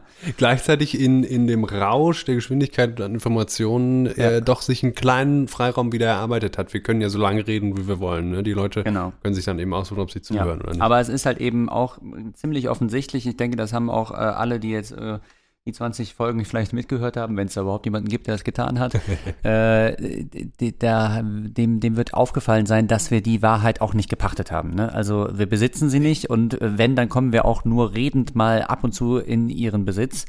Und deswegen sind wir eben auch auf Rhetorik äh, angewiesen und deswegen sind wir auch in einer gewissen Weise äh, Sophisten. Mhm. Ja? ja, und ich würde noch mehr sagen, es wäre heuchlerisch, wenn wir sprechend hier sowieso, aber äh, vielleicht auch grundsätzlich so tun würden, als würden wir uns nicht immer schon in diesem Feld der Rhetorik bewegen. Also es ist vielleicht ja auch eigentlich nur einfach nur eine ganz spezielle Art von Rhetorik vorzugeben, dass man sie vermeiden könnte. Ja. Egal, was man denkerisch gerade so unternimmt. Ja. Und jetzt lass uns abschließend noch, noch mal ein bisschen wirklich nur über den Podcast nachdenken, weil ich will uns natürlich dann auch schon vor dem, sag ich mal, also Sophismus, das ist ja eigentlich äh, heute etabliert als ein Schimpfwort, ne? Ja, also, also hat überlebt als ein Schimpfwort. hat auf jeden Fall jegliche Rehabilitationsversuche bisher ja. überlebt, ne? Ja, genau. Und äh, wir können uns aber äh, können uns ja eben dann doch auch brüsten, dass wir auch in einer gewissen Weise Platoniker sind, ne? weil Platon war ja eben derjenige, der diese Dialoge geschrieben hat und die Dialogform, die pflegen wir ja hier und innerhalb dieser Dialogform sollte eben genau das ähm, Moment ausgeschaltet werden, was in der Sophistik und in der Rhetorik so mächtig war, nämlich eigensinniges, eigenmächtiges, äh, monologisches Fabulieren. Ja?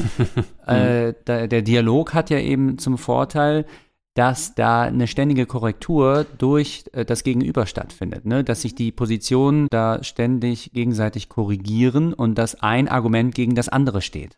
Das Genau. ist ja richtig und das passiert uns ja auch oft, ne? Dann, genau, also ich, äh, ich hol dich irgendwie, ich nehme dir den Wind aus den Segeln, du mir, manchmal hilfst du mir, gibst mir ein, äh, ein. Sprungbrett äh, Mhm. irgendwie hin und so. Und ich weiß nicht, manchmal ist es auch wie so eine Art Tauziehen. Ich werde manchmal in deine Gedankenwelt reingezogen, du manchmal in meine.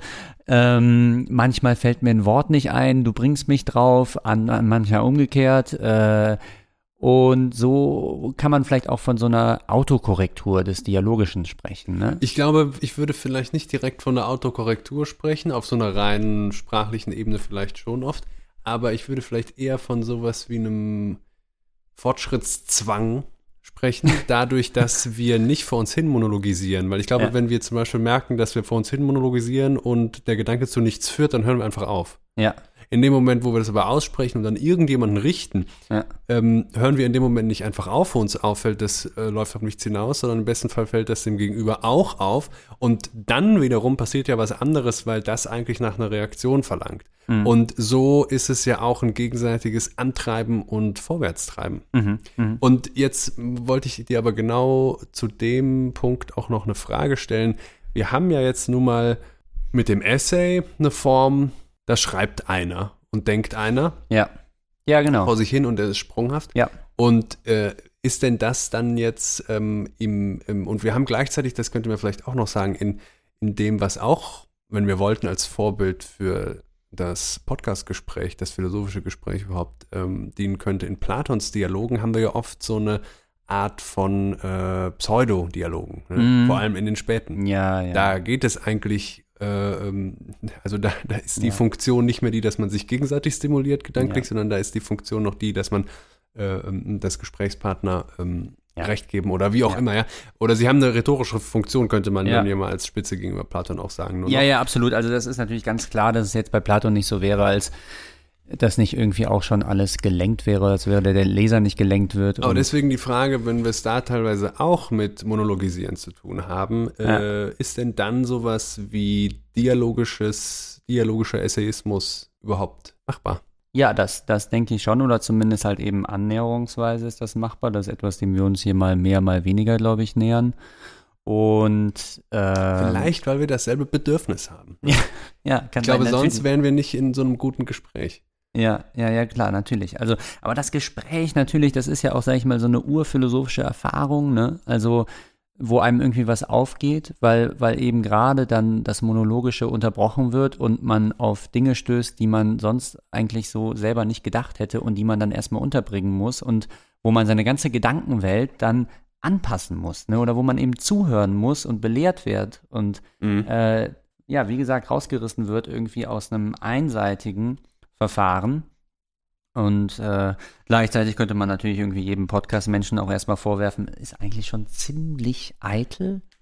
Ziemlich eitel, Ja. irgendwie so ein Mikrofon sich hinzustellen und dann zu meinen, nee, nee, das müssen die anderen hören, was ich jetzt sage, weil was ich zu sagen habe, das ist so hörenswert, Mhm. das äh, sollte äh, aufgenommen werden und das können sich dann andere Leute anhören. Ne? Ich glaube, das ist das, wo es äh, ja auch, Hochstaplerisches, ne? um in der 20. Folge auch dann einfach nochmal zurückzuschauen, ähm, das ist das, was uns immer das, was uns immer unangenehm ist. Dir ist es immer noch unangenehmer überhaupt, ne, wenn Mhm. wir uns die Frage stellen müssen, ob wir diese Eitelkeit, ob wir zu der überhaupt stehen wollen, ja. Also wenn ich dann zum Beispiel die Zuhörerschaft anspreche und nicht mehr nur dich und wir sozusagen mit der Illusion brechen, dadurch, dass hier die Mikrofone genauso anwesend sind wie wir beide, dass wir uns eben nicht einfach nur unterhalten, auch wenn das vielleicht äh, ein, ein maßgebliches Bedürfnis ist, damit Ja. es überhaupt passiert.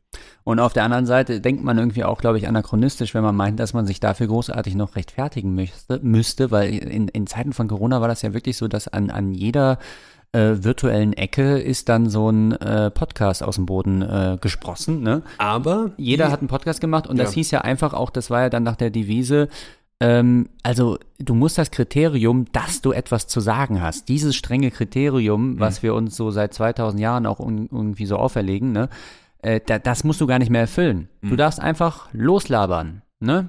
Das ist die Devise des. Podcasts. Also, wenn du nichts zu sagen hast, ist das auch egal. Schieß einfach los, ne? Und mir scheinen dann drei Podcast-Formate die maßgeblichen zu sein. Und zwar wäre das einmal die genuin essayistische, wo wirklich oft auch ein präparierter Ja. Monolog vorgetragen wird. Mhm. Dann gibt es das Interviewformat. Das waren viele der erfolgreichsten durch die Corona-Zeit. Ne? Man hat Ja. Experten ähm, befragt. Und das ist natürlich eine bestimmte Form des Dialogs, aber jedenfalls Mhm. nicht so sehr der philosophische Dialog, den wir Mhm. meinen. Mhm. Und dann gibt es Leute wie wir, und das sind dann meistens auch nur zwei und eben nicht mehrere, Mhm. die ähm, das Gespräch, was sie vielleicht sowieso die ganze Zeit irgendwie ein bisschen führen, Ja. aufnehmen wollen.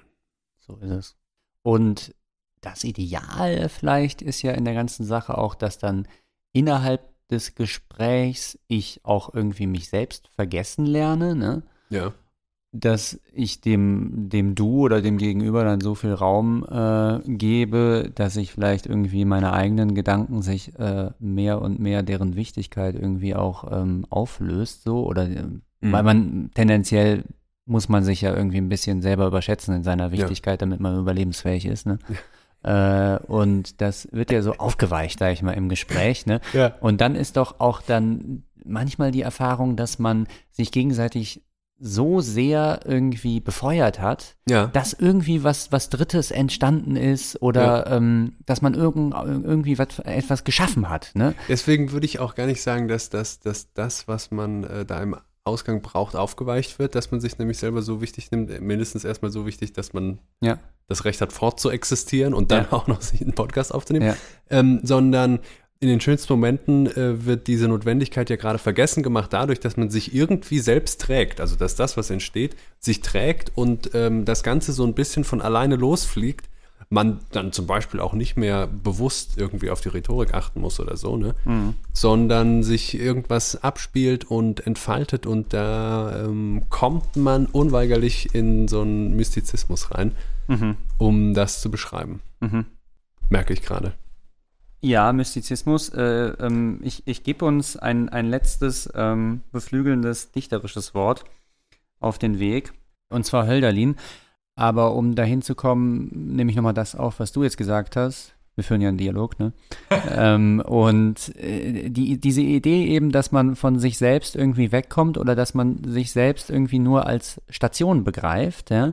Das ist ja so eine Idee bei Hegel, ne? Also, dass das Subjekt, dass das Ich in dem, in dem Gesamterscheinungsprozess und dem Gesamtdarstellungsprozess der Wahrheit, wie sie zu sich selbst kommt, ja, jetzt da verdrehst du schon direkt die Augen, ne?